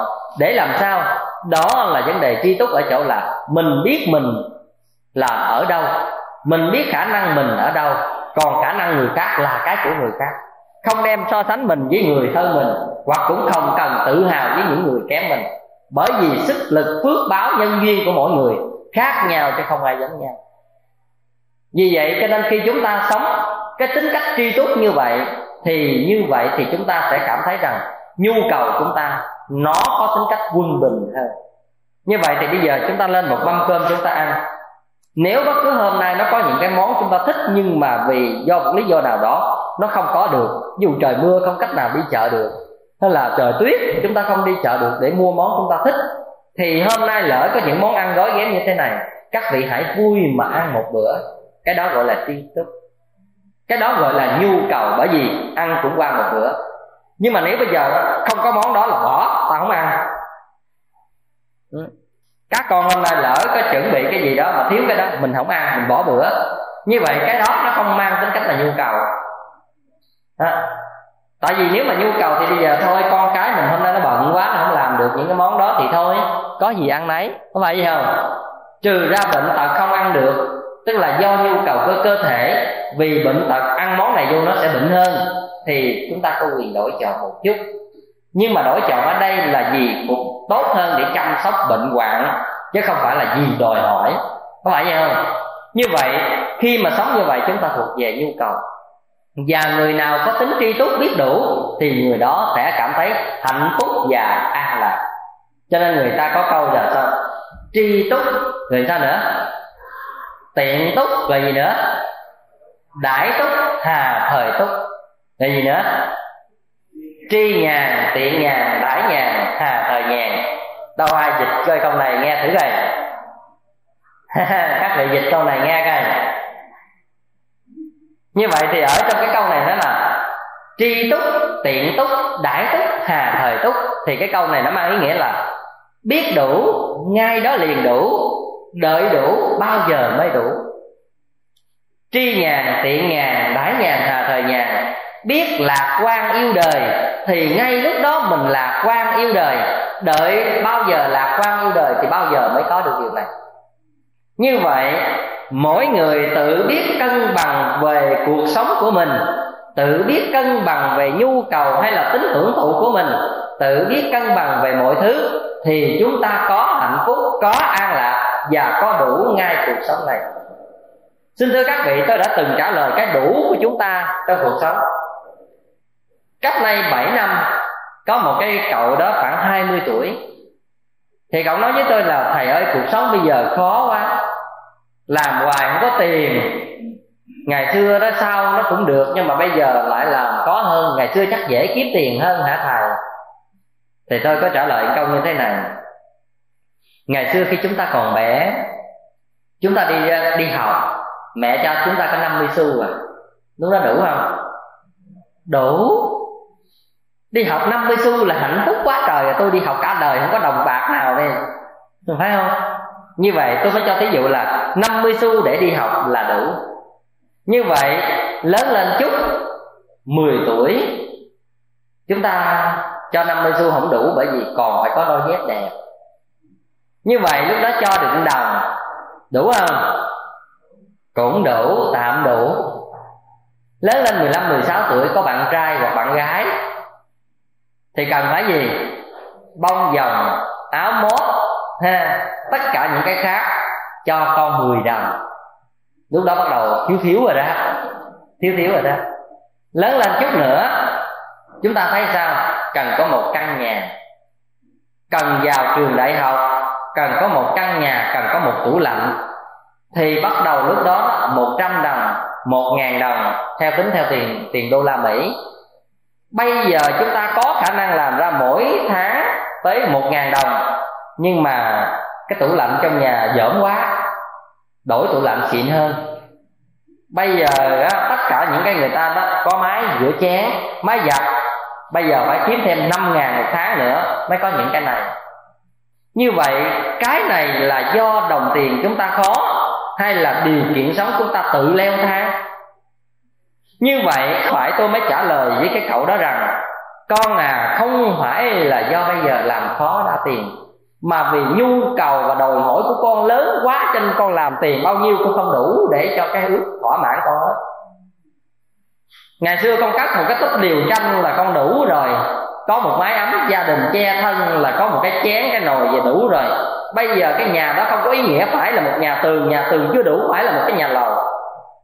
Trong nhà lầu chưa đủ, trong nhà lầu này phải có máy lạnh, có tivi có tất cả tất cả thứ khác. Như vậy thì đâu phải chúng ta làm không ra tiền. Chúng ta làm không ra tiền mà tự nhà tranh chúng ta trở thành nhà lầu. Chúng ta làm không ra tiền từ khi đi bộ, bây giờ có xe honda. Tất cả những cái đó là vì sao vậy? Chúng ta không biết nhìn vào thực tế của cuộc sống, chứ không phải là do cuộc sống nó khó khổ như vậy, chúng ta đã tự leo thang với những đòi hỏi của mình, mà chúng ta cứ nghĩ rằng cuộc sống này nó khó quá. Các vị có thấy khó không? Cuộc sống này nó không khó đâu các vị. Quá chăng nhu cầu của các vị đòi hỏi hàng ngày rất là nhiều, cho nên các vị phải bù đắp rất là vất vả là từ cái đó.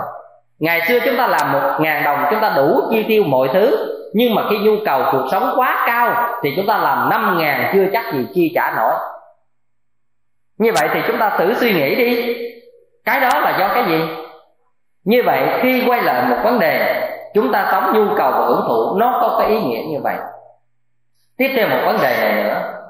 Đó là có những người vì hưởng thụ, tạo ra những cái quan nghiệp trong cuộc đời, có những người vì nhu cầu hưởng thụ về bản năng, tình dục, tạo ra những đứa con bất đắc dĩ, đem làm gánh nặng cho ông bà, cha mẹ, hoặc có thể làm gánh nặng cho một hội từ thiện nào đó thì cái này nên thận trọng. Chúng ta không vì bất cứ những nhu cầu cá nhân của chúng ta để làm gánh nặng cho một cái gia đình xã hội. Hai nữa, có những người làm gánh nặng xã hội bằng cách là nghiện ngập ma túy, chơi bời để bệnh thế kỷ, hay là tất cả những giọt chơi bời quá đáng để tai nạn xảy ra. Rồi sự lãnh đủ đó của cha, mẹ, ông bà của một xã hội cần phải lo những cái điều này thì không nên. Bất đắc dĩ chúng ta gặp tai nạn, mọi người phải có trách nhiệm nhưng mà vì chúng ta do ham chơi bời tạo ra những cái cuộc chơi gì đó, cảm giác lạ gì đó, chúng ta bị tai nạn, cái vấn đề đó do chúng ta tự đua đòi với những cái chơi đó để làm gánh nặng và đau khổ gia đình phải cẩn trọng những cái hút sách để đem đến sự thân xác bại bại sự như vậy, một thân xác tiều tụy để cuối cùng đồng tiền phải bỏ vào những cái chuyện quan đường như vậy, thì những này đó lại là càng không nên như vậy tất cả những cái gì mà chúng ta cần phải có suy nghĩ, có lương tâm để suy nghĩ một chút, nếu không khéo, tất cả chúng ta đều rơi vào trong cái tội lỗi ích kỷ. Xin thưa với các vị, hãy sự thật mà nhìn. Ai có cái tâm hưởng thụ càng cao thì cái tính ích kỷ càng lớn. Người nào sống vì hạnh phúc gia đình vì khác thì người này sống cân bằng lắm, nhín nhín biết đủ. Nhưng mà người nào mà hưởng thụ rồi thì dường như ít có lòng từ người nào chạy theo những cách hưởng thụ phong phí thì ít có lòng từ, ít có từ tâm. Các vị thấy người ta đã thừa mứa trong những cái cái cuộc ăn nhậu. Chúng ta thấy những thức ăn thừa mứa trong những khách sạn nhà hàng. Chúng ta thấy những thức ăn thừa mứa trong những cái casino. Tất cả những cái đó người ta thừa mứa trong khi một cái người dân châu phi hoặc là những người nghèo việt nam hoặc một số người nghèo đối khác chỉ cần một phần trăm thức ăn đó thôi người ta đã đủ nuôi bữa qua ngày rồi. Trong khi đó chúng ta thừa mứa tất cả những cái chúng ta múc một muỗng nửa muỗng, bỏ đó. Nhà hàng làm gì? Nhà hàng nó đâu có ăn lợi cái đó đâu. Nó đem nó sọt, cái vô sọt rác. Như vậy thì mai này khi một người chúng ta ăn nào, uống ở nhà hàng, nó để ý là nghĩ món ăn nào chúng ta ăn được thì hãy kêu. Và chúng ta nghĩ rằng món ăn nào chúng ta có thể ăn hết thì chúng ta phải kêu vừa chừng. Nếu ngon, chúng ta kêu thêm tiếp tục còn bằng không, bất đắc dĩ có bỏ đi chăng thì rất ít. Nó đỡ cái lãng phí trong cái điều này, mà lãng phí sanh ra tội lỗi mất phước. Như vậy, cái ăn cái uống này chúng ta phải tích lũy từng phần một, chứ đừng xem thường là, tôi bỏ ra 5 đô, tôi mua được cái này, tôi có quyền ăn mà tôi có quyền bỏ. Sự thật, các vị có quyền ăn, có quyền bỏ. Không ai có quyền nói. Nhưng mà lương tâm con người, cái hiểu biết về nhân quả của đầu óc chúng ta, của một cái tâm người học Phật chúng ta, của một cái tính từ bi ăn một bữa cơm ngon lành còn phải nhớ đến những người khó khổ. Như vậy, ăn một bữa cơm này cần phải giác cho hết, đừng bỏ mứa lại trong vấn đề đó. Các vị có quyền bỏ mứa 80 lần như vậy cũng không ai được quyền nói nặng các vị nữa. Đó là tự do của các vị. Nhưng mà đứng về Phật pháp mà nhìn, đừng tự do như vậy. Để bán phước của mình, để tiêu hao phước của mình, để rồi nếu cuộc đời của mình hết phước, mình tái sanh trở lại trong những môi trường đó. Hoặc là khi thiên tai, động đất hoặc mọi thứ xảy ra có những khi như vậy, chúng ta sẽ cảm thấy rằng bây giờ ước gì có một muỗng cơm dụng đó mà chúng ta được bỏ vào miệng. Các vị phải nhớ như vậy. Khi cuộc sống thừa nước hoài, chúng ta không có nhớ được những cái đó. Nhưng mà các vị nhớ, điều gì cũng có thể xảy ra trên cuộc đời này. Có những lúc chúng ta sẽ không có một đồng tiền nào chi tiêu tại một đất nước văn minh như thế này. Có những lúc chúng ta còn cảm thấy rằng không có một cái gì để ăn mà có cái để ăn cũng không giúp chúng ta được khi đất nước như thế này thiên tai, bão lụt hạn hán, tất cả mọi thứ có thể xảy ra. Hoặc những khi chúng ta bệnh hoạn hoặc rơi vào trong một hoàn cảnh nào đó, thì tại những đất nước như thế này làm sao? Những người đi du thuyền ở trên trên bãi biển, có những lúc du thuyền chết máy một bất tử nào đó mà ra khơi, người ta không biết đường cứu như vậy, hàng năm, mười ngày trên đó, đói khổ kìm một giọt nước uống không ra một miếng ăn không có, lúc đó cần cái gì? Cần một ly nước đá cặn của ai không? Còn không có nữa chứ đừng có nói mà chúng ta bỏ từng ly rượu. Ừ, có phải vậy không? Như vậy thì ở đây cuộc sống điều gì có thể xảy ra? Nhưng mà ít hay không là tùy cái phước của các vị. Các vị biết tận dụng cuộc sống của mình. Đừng quan phế như vậy thì cuộc sống này chúng ta sẽ đóng góp được rất nhiều cho cuộc đời. Thì các vị không bao giờ rơi vào những hoàn cảnh đó hoặc trong một cộng nghiệp các vị rơi, nhưng mà phước duyên của các vị, biệt nghiệp sẽ cứu đời các vị. Trong lúc nào nó cũng cái đó. Đừng xem thường tất cả những cái nhỏ nhặt như vậy. Chúng ta bớt đi phần hưởng thụ, thì chúng ta cứu lấy được rất nhiều người đau khổ và thiếu thốn khác. Như vậy, phục vụ quá nhiều cho bản thân này, để gì? Để chúng ta làm giảm đi cái phước báo, để tăng thêm lòng ích kỷ, để từ tâm này nhỏ lại thì không nên.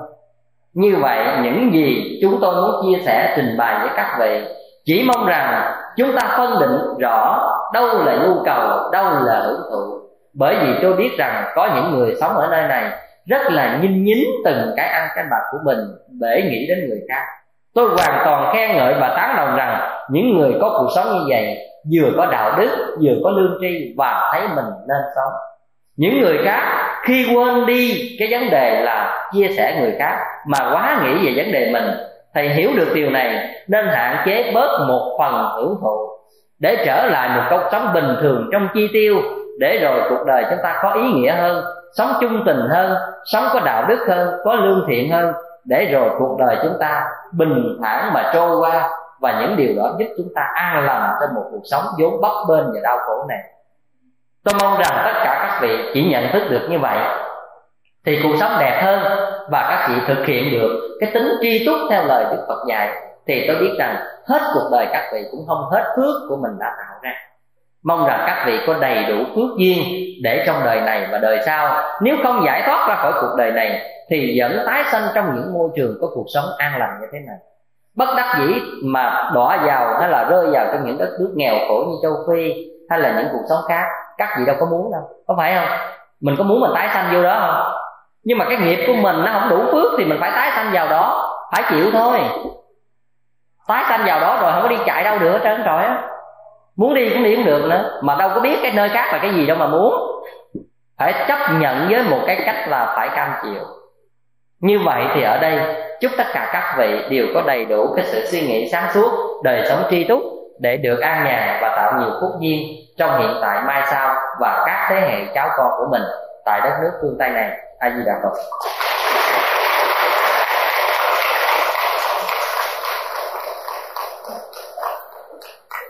Các vị có những câu hỏi gì để chia sẻ không? Cứ bổ sung, xin mời anh. Dạ. À, ví dụ như uh, thầy à, bỏ ngủ mà đi nghe thầy à, uh, bán đó là câu cái này bỏ ngủ mà đi nghe thầy thuyết pháp.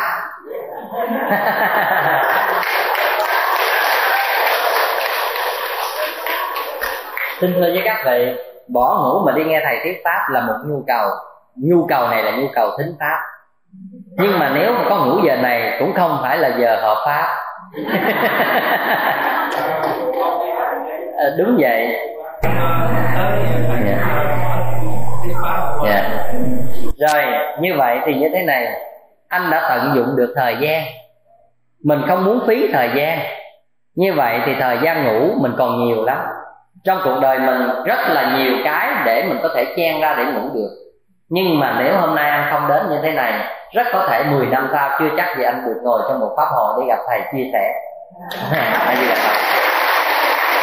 Như vậy, đó là anh đang có tìm một cái nhu cầu về tính pháp này nhu cầu cho hưởng thụ. Mà hưởng thụ về Phật pháp mà hưởng thụ thẩm mỹ rất là tốt, chứ không tội lỗi gì cả. Hay gì là Phật. Rồi ai có những câu hỏi gì à, thú vị không? Chúng ta chia sẻ đi. Các vị mà không hỏi mà mốt tôi đi khỏi chỗ này rồi á, muốn hỏi cũng không hỏi được đâu.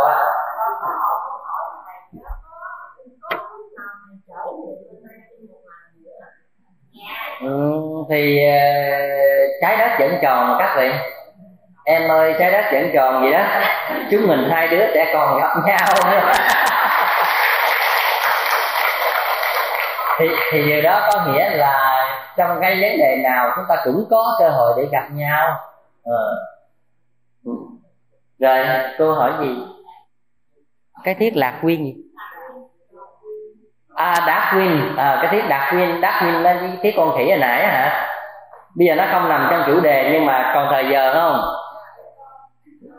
Đúng rồi các vị còn thời giờ mà tôi hết giờ. Xin thưa các vị bây giờ thôi giải quyết vấn đề này xong rồi à, tôi sẽ phải trở về bên cổ lâm.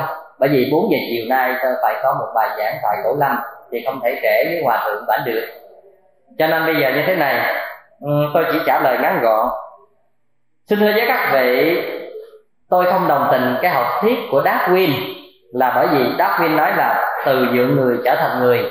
Thì tôi đặt hai vấn đề như thế này. Cái loài nào tiến quá thì loài đó sẽ không còn cái dũng loại đó. Có phải vậy không?